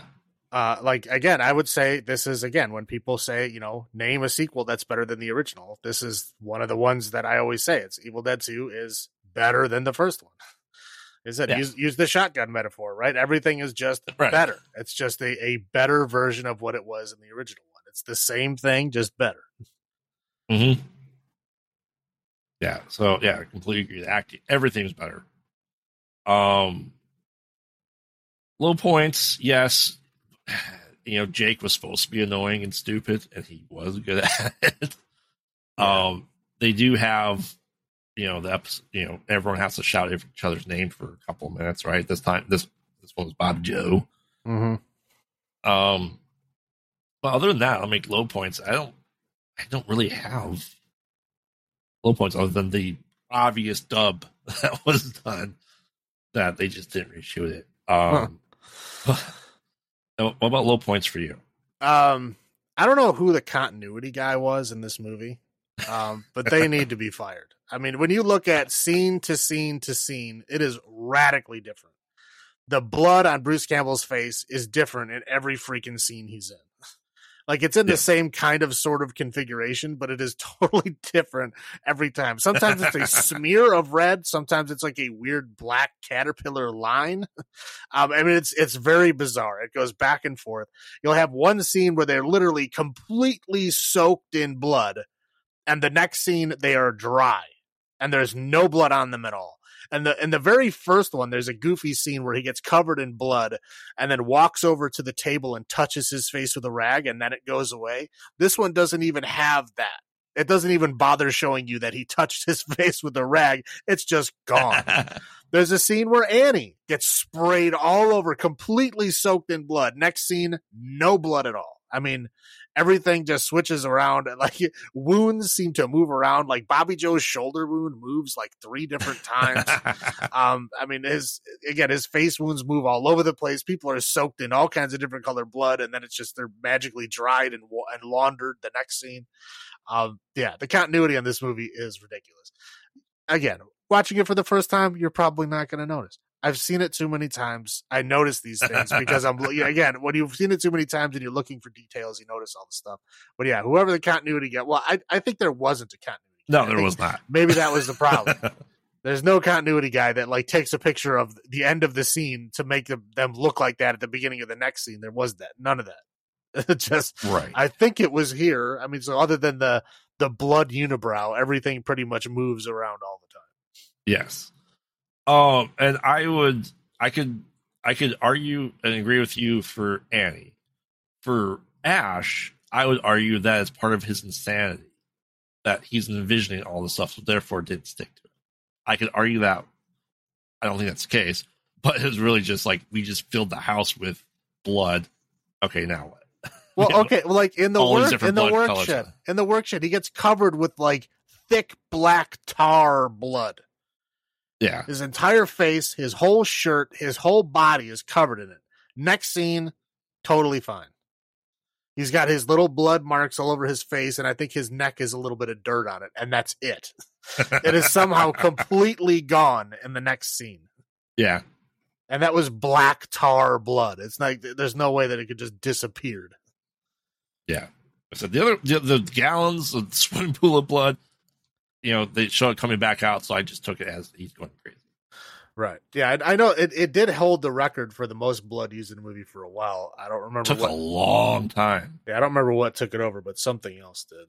It took an awful long time. But I think the movie that held it before them was a very short-lived one because I think it was Dead Alive. Uh, Dead Alive was the '90s. Sure. I think that beat it. Yeah. Okay. Well, I, all right. Maybe it beat it. I know it, it was wa- the Yeah. winner at some point in time. So, It, that's the one that that's the one that beat it. yeah. Because essentially it's is, is the New Zealand Evil Dead. Right. um the guy kind of looks like Bruce Campbell too. But it, I don't know. I uh, watched them all at the same time. I have no idea what year they Yeah. came out. yeah, Peter Jackson, Dead Alive, early nineties. So Yeah. no, um, but yeah, your good low points though. So why don't you go first? How many makeshift crosses out of ten would you give this one?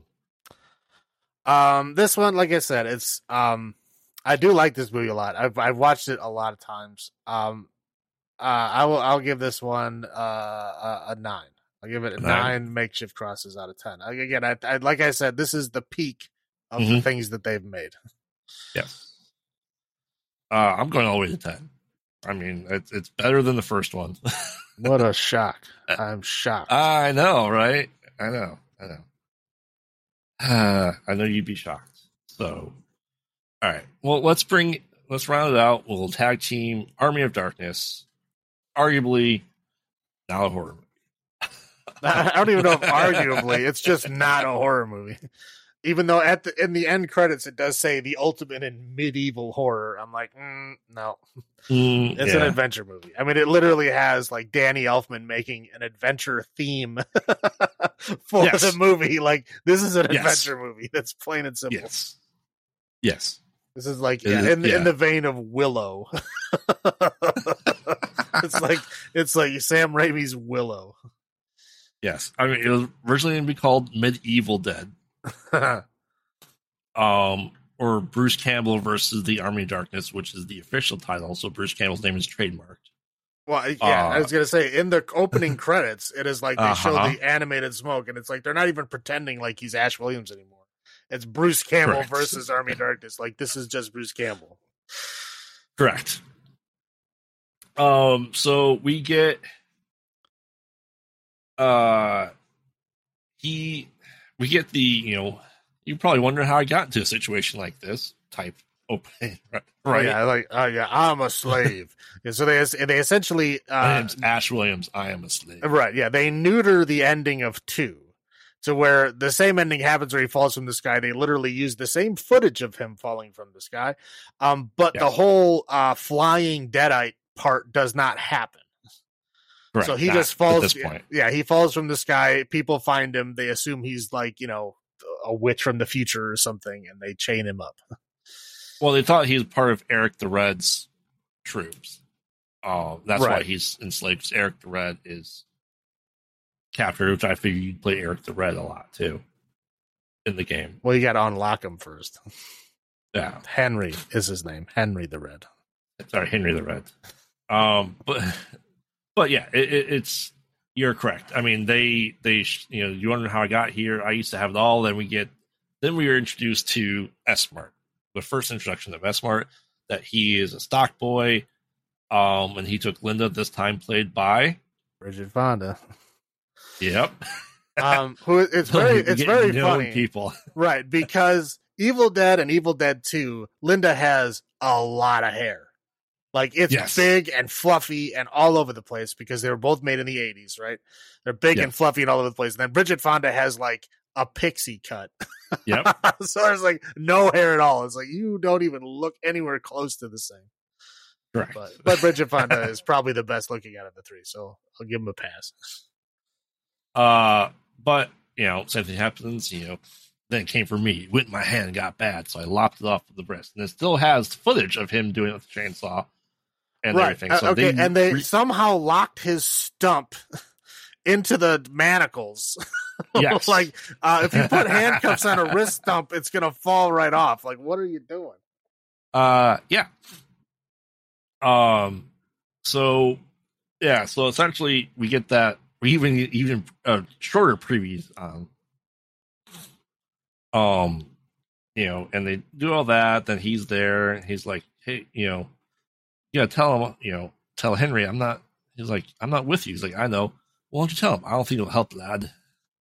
I I do not I do not think he'll listen, lad. um, he's, he's like, I don't even know these assholes. uh, he is 100% quippy in this movie. He is full on ham hero that we don't that we don't deserve that we don't want either. Right. Um. So he's being taken back to the castle. Uh, you know, the, his his you know the knights attack his car like some beast, which is dumb. But uh, you know the the wise men with Mister uh, uh, Mister Pitt from Seinfeld, um, Lane's boss is you know uh crap. What's his name? But the old guy, He's just wise. He's just he's just wise. He's just yeah, the wise literally, man. yeah. I don't even think he had a name. Yeah. So um they're taken back and they're start executing them and you know they're they're like the the peasants look like they're in the middle of the black plague. Well, you're supposed to. Uh, you don't know if you're in medieval yeah. times unless the peasants look like they're having the black plague. Yeah. Even though the, the machinery that powers the pit is like from the Industrial Revolution. Correct. like somehow they have like manufactured things with bolts and rivets and stuff. I'm like, mm, Mhm. somehow I think you're about 500 years too soon for that, buddy. And then and then we get then we get to meet, you know, his Sheila, his love interest, you know, you know, did my brother return? No. Henry's met killed and she starts hitting Ash. They undo him and he gets, you know, one guy gets into the pit and they throw him to the pit.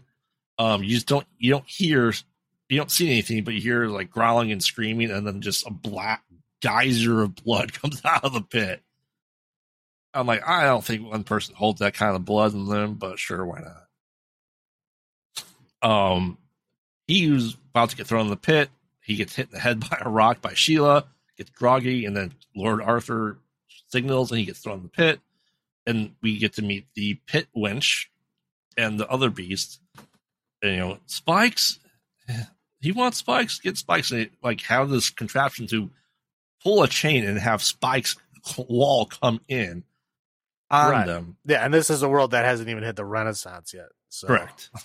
Uh, so, you know, he's fine enough. He's able to kill one of the wenches. The wise man, he, he goes, uh, was he, um, ancient future one or whatever he called them, Strange, one? strange one. strange one.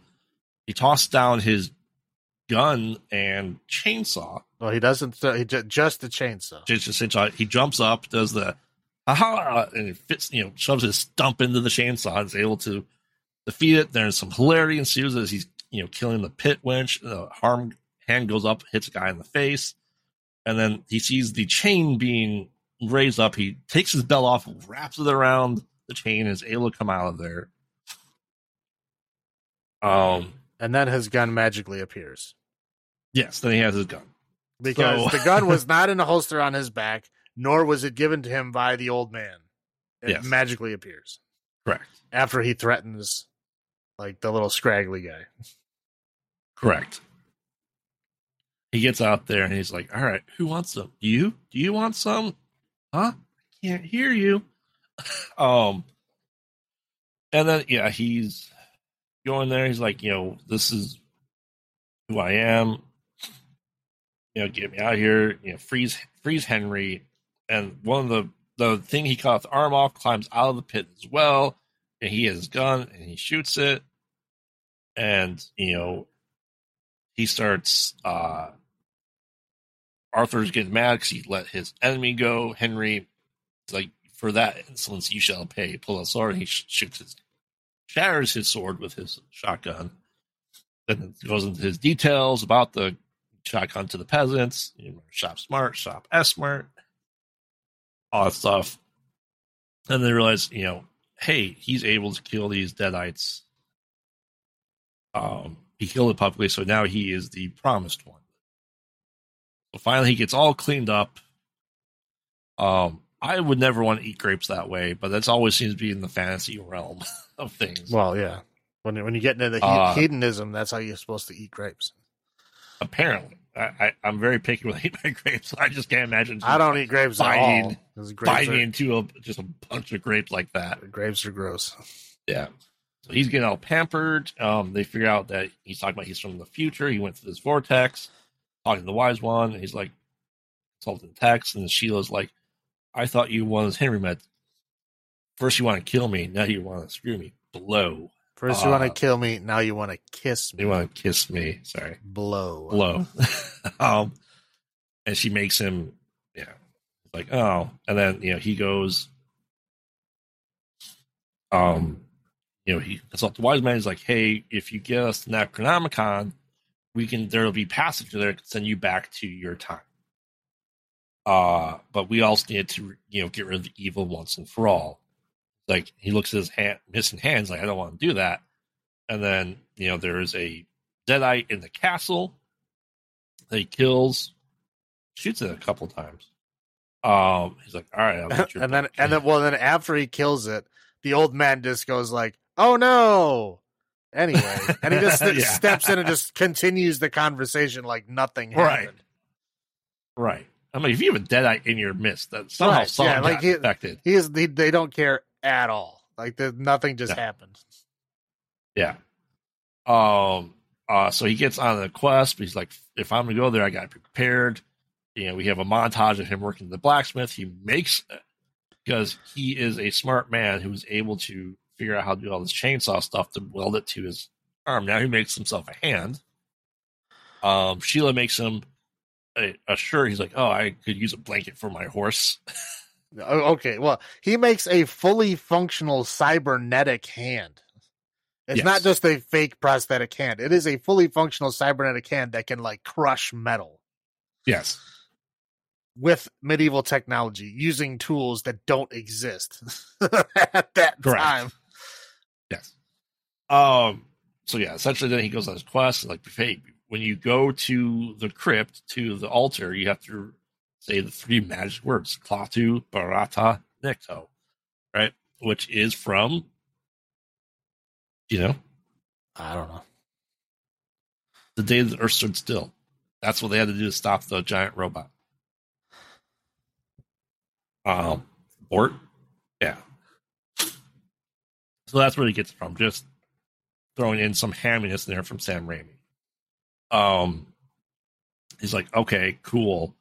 Uh, and he goes and he's going there and he goes essentially horse gets very distracted and weirded out by the things in the forest, rightfully so, because we, we have um the the point of view again from the evil that we can't see. He's running away. He goes into a windmill that's also a mill. I mean, that's what they obviously were for at that point in time. Right.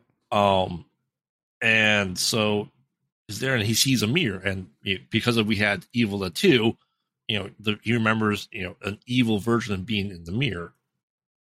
Um, so he smashes the mirror, and then a whole bunch of tiny ashes come out, and some Gulliver's Travel meets Three Stooges shenanigans starts to happen in the windmill. Um, to the point they tie him up.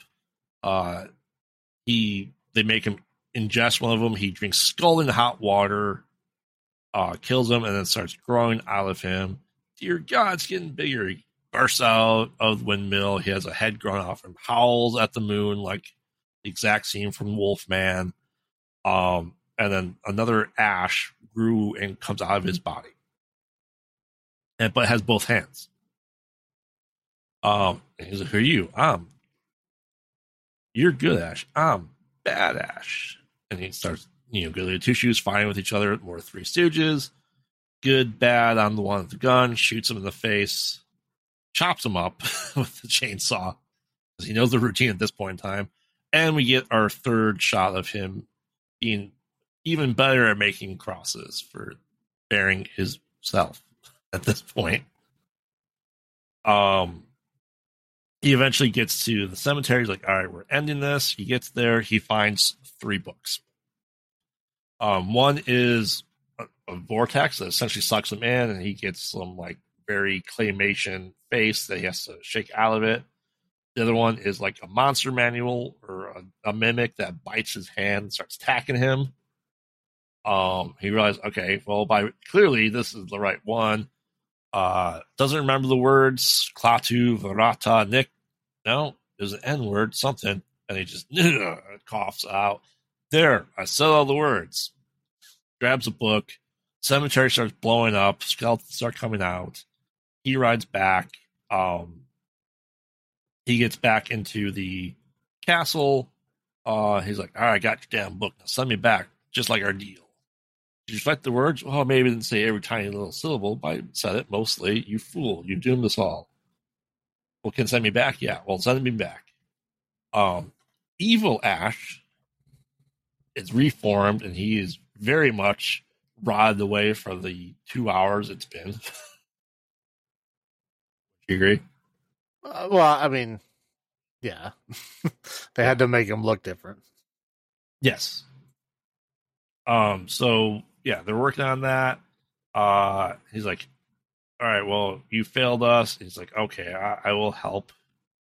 Um, do it, and Evil Ash raises the Army of Darkness, which is Deadites and zom- no, not zombies, but uh, Well, there's Deadites. I mean- and skeletons. Yeah, Yeah, it goes. It goes from. uh, It depends on how long they've been dead. So it goes from like skeletons all the way up to like you know freshly dead zombies.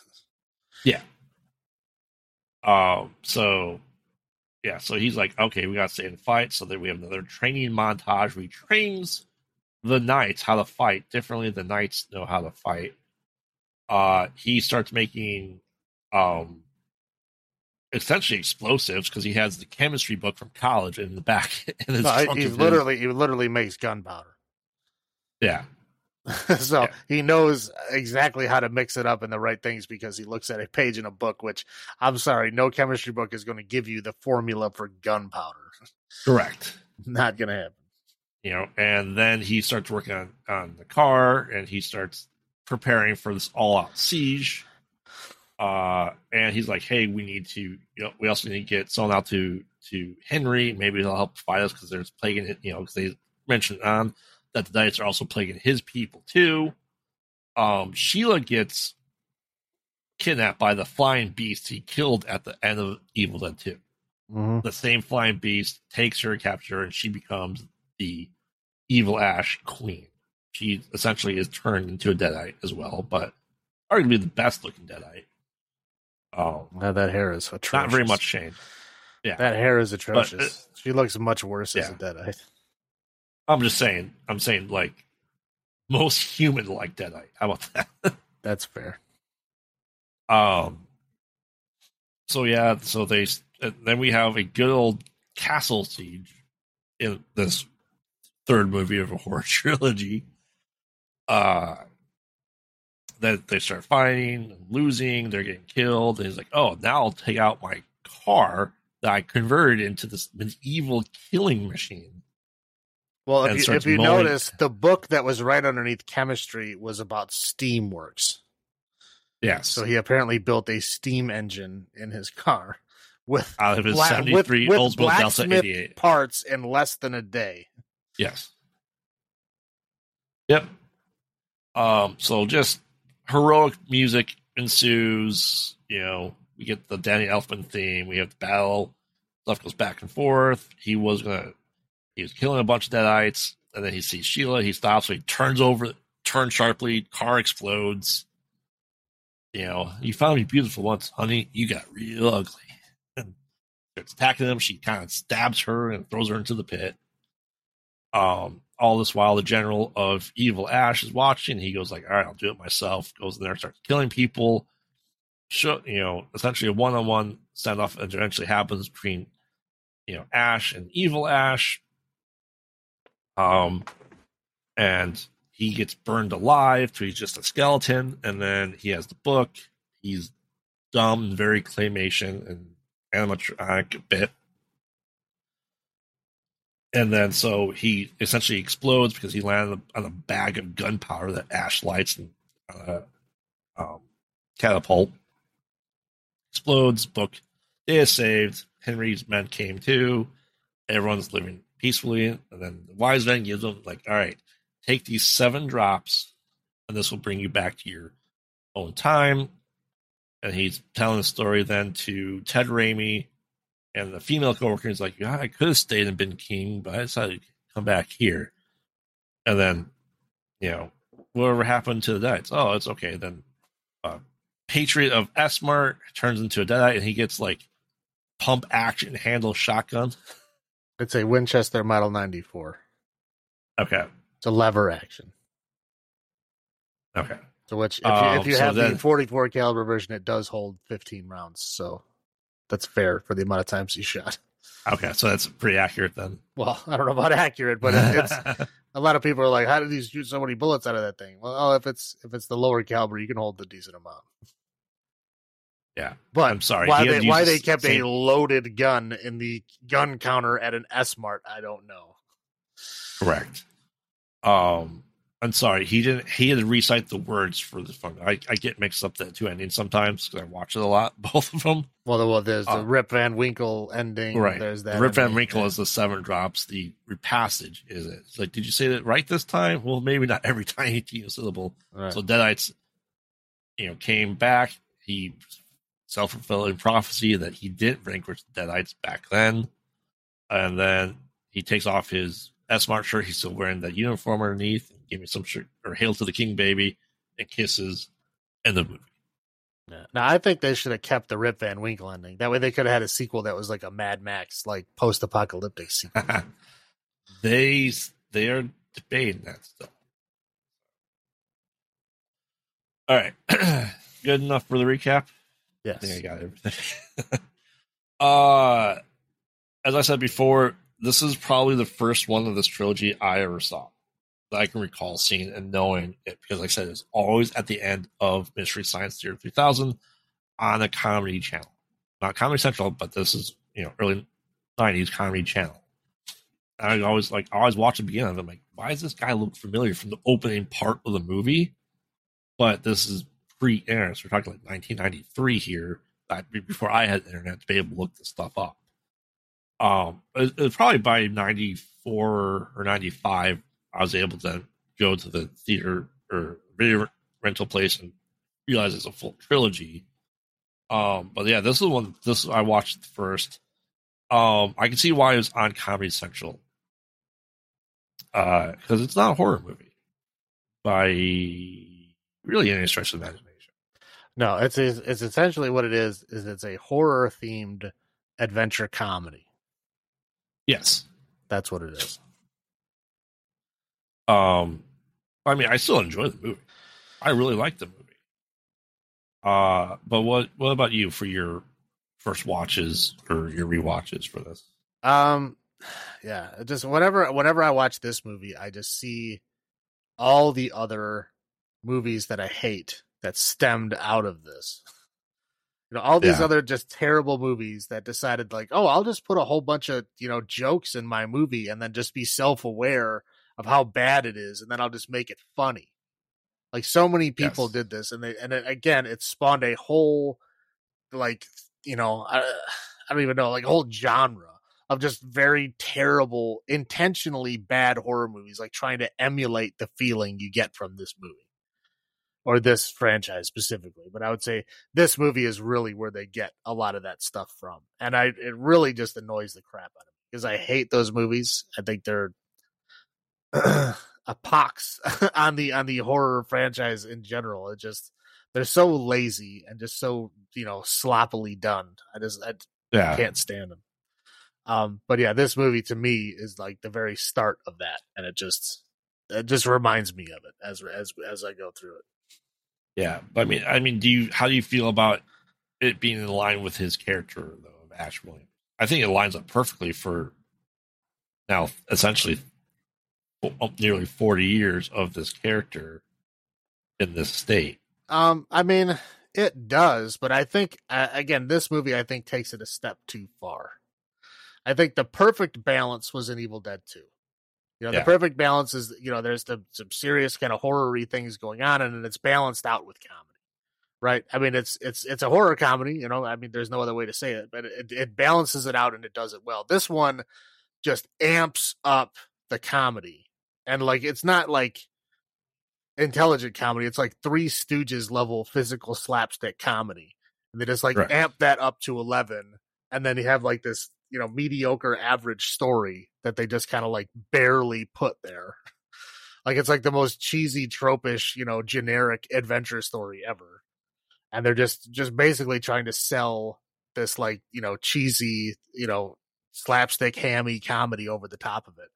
Um and again it's you know it's it's fun the first time you watch it but like the more times i watch it the more annoyed i get with it. Because there's just like these such long long sequences that are just like nothing but hammy slapstick comedy. There's nothing else. Yes. And it's like it gets real old real fast. Well, because I mean they started doing Three Stooges stuff, and you can clearly see that in Sam Raimi's work. He loves the Three Stooges. Right. And again, they, they, they, do there was there a couple little gags in two? Yeah, there was, but it wasn't Yeah. Again, it wasn't like overbearing, right? It was it was just a couple little yeah. things. It's like, okay, that's stupid, but whatever. It's like overall it doesn't affect the movie. This one it is like non-stop it's like, please stop. Please give me something else. Give me anything else other than Three Stooges gags. I mean, it's like from the moment he leaves on that quest. Yes. To the moment that he gets back to the castle, it is literally wacky Three Stooges hijinks for like 30 yes. minutes. And it, it gets real old, man. it's like, just come on, just stop. Like, I really just want to like fast forward through it. Like it's so annoying. Like when he's interacting with other characters, it's fun. You know what I mean? It's it's interesting. That's when he gets his, you know, his fun one liners when he's like interacting with other people. I think that's where he's at. His you know, that's where it's at the peak. That that's where it's most the most fun. And it's like when he's just doing this like wacky overacting with himself. Like I understand that's where he shines, but it gets real old. It's like, come on. Like, you know, give us a break in between. Give us something. Like, meet an old lady in the woods or something. You know what I mean? Like, to have some interaction with another character instead of just like wacky overacting of him just over and over and over again nonstop. Right. It's just I mean, again, like I too- said, it's too- too much. It's too much. Yeah, to to me, um this was his testing of what we got from Xena and Hercules from Sam Raimi. The action comedy, adventure comedy. Um, and I understand at this point in time, you know, that the guy who co-wrote Evil Dead 2 couldn't do it, so it was just Sam and his brother. They wanted to do they wanted to have an adventure story of it and not so much horror because let's face it, horror was fairly dead by this point in time, as far as people knew it. Well, as, The as slashers were gone. yeah, as far as traditional, yeah, yeah there was still around, Yeah. but you had to do something interesting with it. Like I said, this is the the time of Scream. You know, where like Scream was just priming up, right? And then Scream came out. It did it do a whole lot differently? No, it just twisted it a bit and made it a little bit more interesting and a little bit more modern. Um, Yeah. yeah, so like they could have gone in in that direction, but instead they went in this direction, and that's you know it's, it's fine. It just it's where they ended up. I mean, and unfortunately, most franchises at this point in time, in horror franchise, we did get those quippy one-liners for everyone. That's why we got Freddy Krueger quipping and stupid. Oh yeah, no, yeah, you're talking yeah, late '80s, early '90s, Early 90s, for yeah. every franchise was yeah, everything Yes. got brought down to like yeah, one-liners and and goofy jokes and stuff like that, and yeah, it got real. and I feel this. I feel like this fell into that pitfall too. yeah, it's, yeah, at, at this period in time, I was like done with new horror. I was just like Yeah. obsessed with with finding older stuff. You know what I mean, and watching all the classic stuff. And then by the time I got done with all the classic stuff and tried watching new horror again, I just I couldn't stand it, and I just, I just had to leave. I was like, no, I can't do this anymore. Yeah, And I took a break for like what I don't know, fifteen years. right. Yeah, I mean, I said it, it still holds a place in my heart, but would I ever call it horror? Nah, not really. no, I mean, No. would I still recommend it to, to someone who has never watched it before? Oh yeah, yeah, it's good. I mean, I mean, I would say probably watch them in order, right? I didn't, but Yeah. again, because Evil Dead didn't exist. Like we always knew there was a two. We're always looking for one. I was like, I don't know where it is. like we've been to like all these different video stores. I've never found one. Like where is it?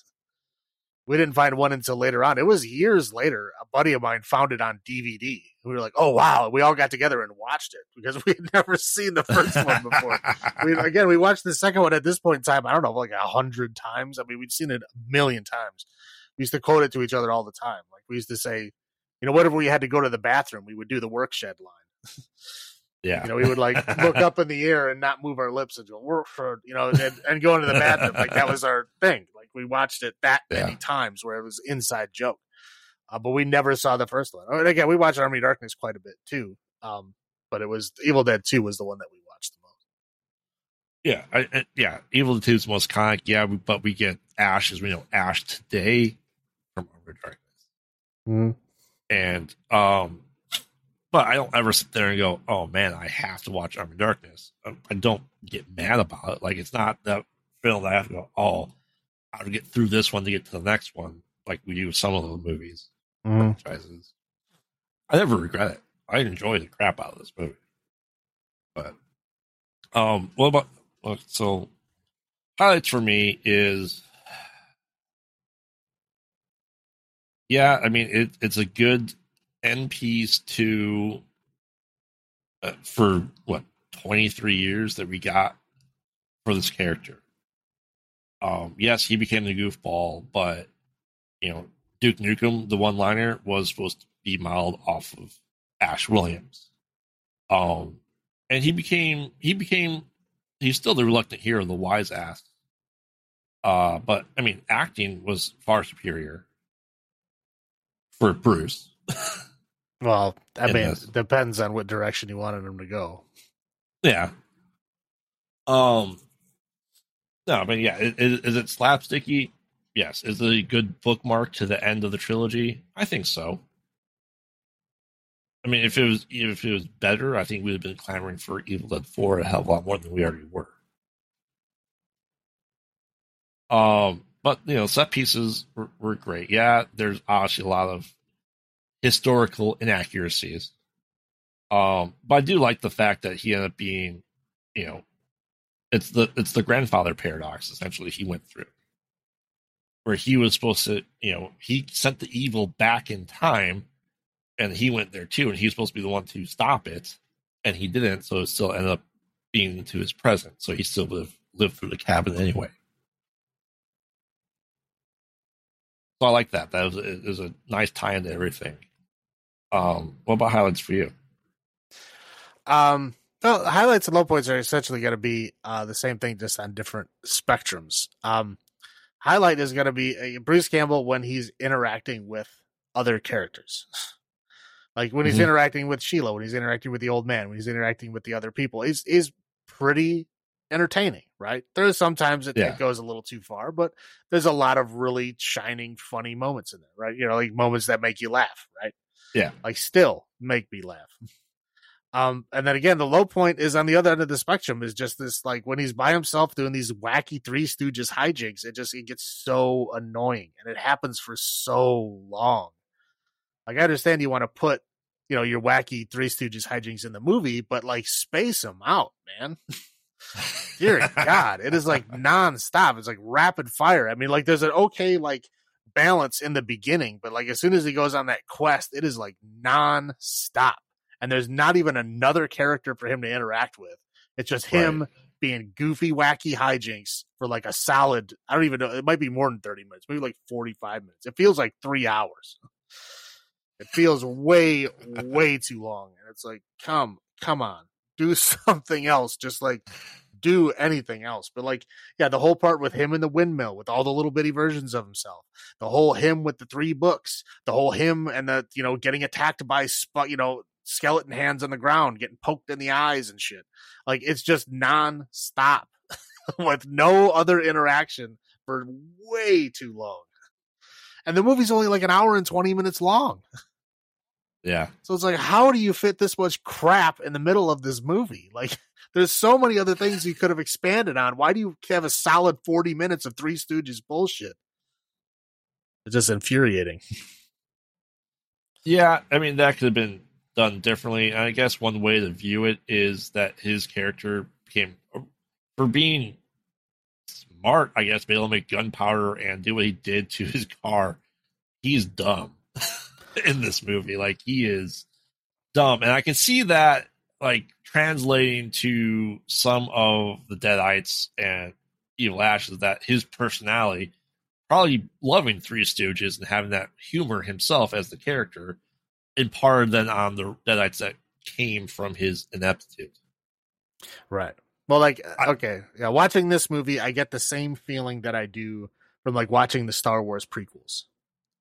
Like, George Lucas can't help himself but putting little tiny jokes like every 30 seconds. Like Yeah. every 30 seconds, a droid runs into a wall or makes a funny sound, or some little like monster skitters across the ground, or some monster, you know, throws somebody off or makes a f- goofy noise. It's like there's nonstop goofy little hijinks in the background, and it just does not stop. Like even when you're trying to tell a serious part of the movie, it's still filled with stupid jokey stuff. Like calm down.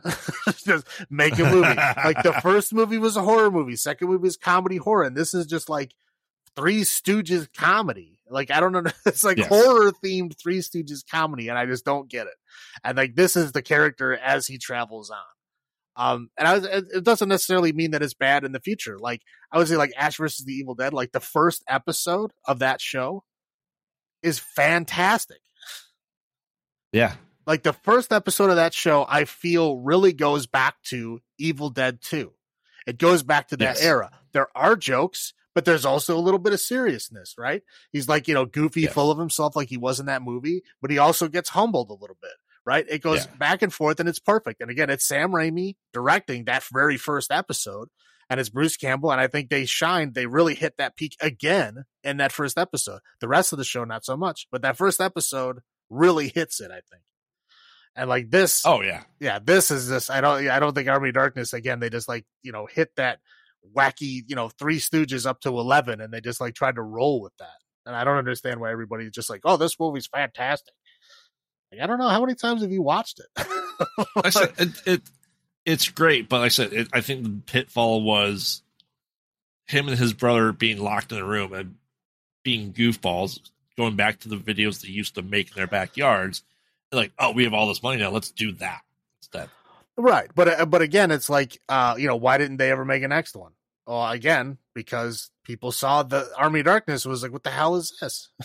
Yeah. Like, what are you going to do if we give you more money?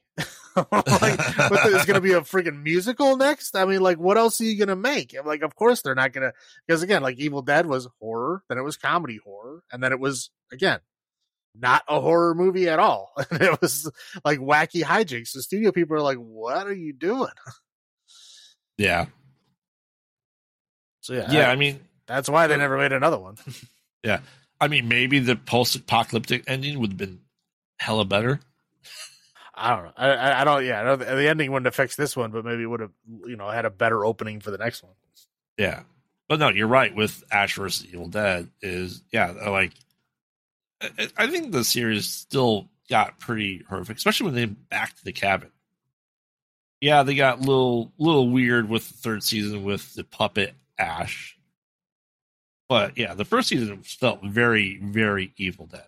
No, yeah, the first season was good, but I would say especially the first episode. Yes. The first episode is great. The first Yeah. season is good. Um, and after that, I think it kind of falls off. But, uh, yeah, but I mean, yeah, definitely the first episode, and it, it's it's cool because they released that episode free to like everybody. So like everybody Yes. can watch that first episode. So if like anybody was interested at all, that would win them over because it was a fantastic first episode. Right. No, I mean it's it's interesting because I know we we're going to see Evil Dead Rise, um, and you know Evil Dead, the Evil Dead 2013. We'll, we'll discuss later. I felt goes back to form too. Yes, it's not Sam Raimi, and Bruce Campbell, but it brought Evil Dead back purely into that horror realm Right. as a franchise. So, um, all right, let's get into our number of makeshift crosses out of ten. What would you give this one, Salem? Um, I will give it uh six makeshift crosses out of ten. Six. Six. Okay. Too many, too many Three Stooges hijinks for me to want to rewatch it without drinking. um, uh, uh, eight for me. I said it, it's just the nostalgia factor, and it still is Bruce Campbell and Sam. Yes, it's not horror. Um, uh, you know, seven point five. Um, I I still rewatch it. Do I rewatch Evil Dead Two more so now? Yes. When I, when this came out when I was nine, yes, I watched this one a lot. you know, but it's just because I didn't know horror at that point in time. I didn't realize the greatness that laid before it. Um. So, but no, I still thoroughly enjoy it. It's always a good background movie to have on too. If I don't want to watch it, if I'm if I'm if I turn on Evil Dead one or two, I'm sitting and watching it. It's not a distraction noise in the background. It's sit down and watch. Versus Army Darkness, which is a background movie. well, yeah, it's fair because, like I said, we have to wait through like twenty minutes of hijinks before anything happens. So, Yeah. So, um, so next week we will be taking, uh, we won't be doing Evil Dead continuing just because of we have Renfield coming out. So, uh, do these movies want to suck your blood? Join us next week as we dive into the luckily not sparkly vampire movies, and we'll include New Century Renfield, which comes out four days from time of this recording, uh, two days after this is posted. Um, so we'll be including, uh, we'll have a list. We'll keep you posted and let you know ahead of time. We'll be, but we'll be diving into, uh, more vampire movies to prepare for Renfield. Um, so remember, we watch bad movies so you don't have to. And this has been Graveyard saying, have you checked on the children? uh, Salem saying, "Long live the new flesh." Good night. All right.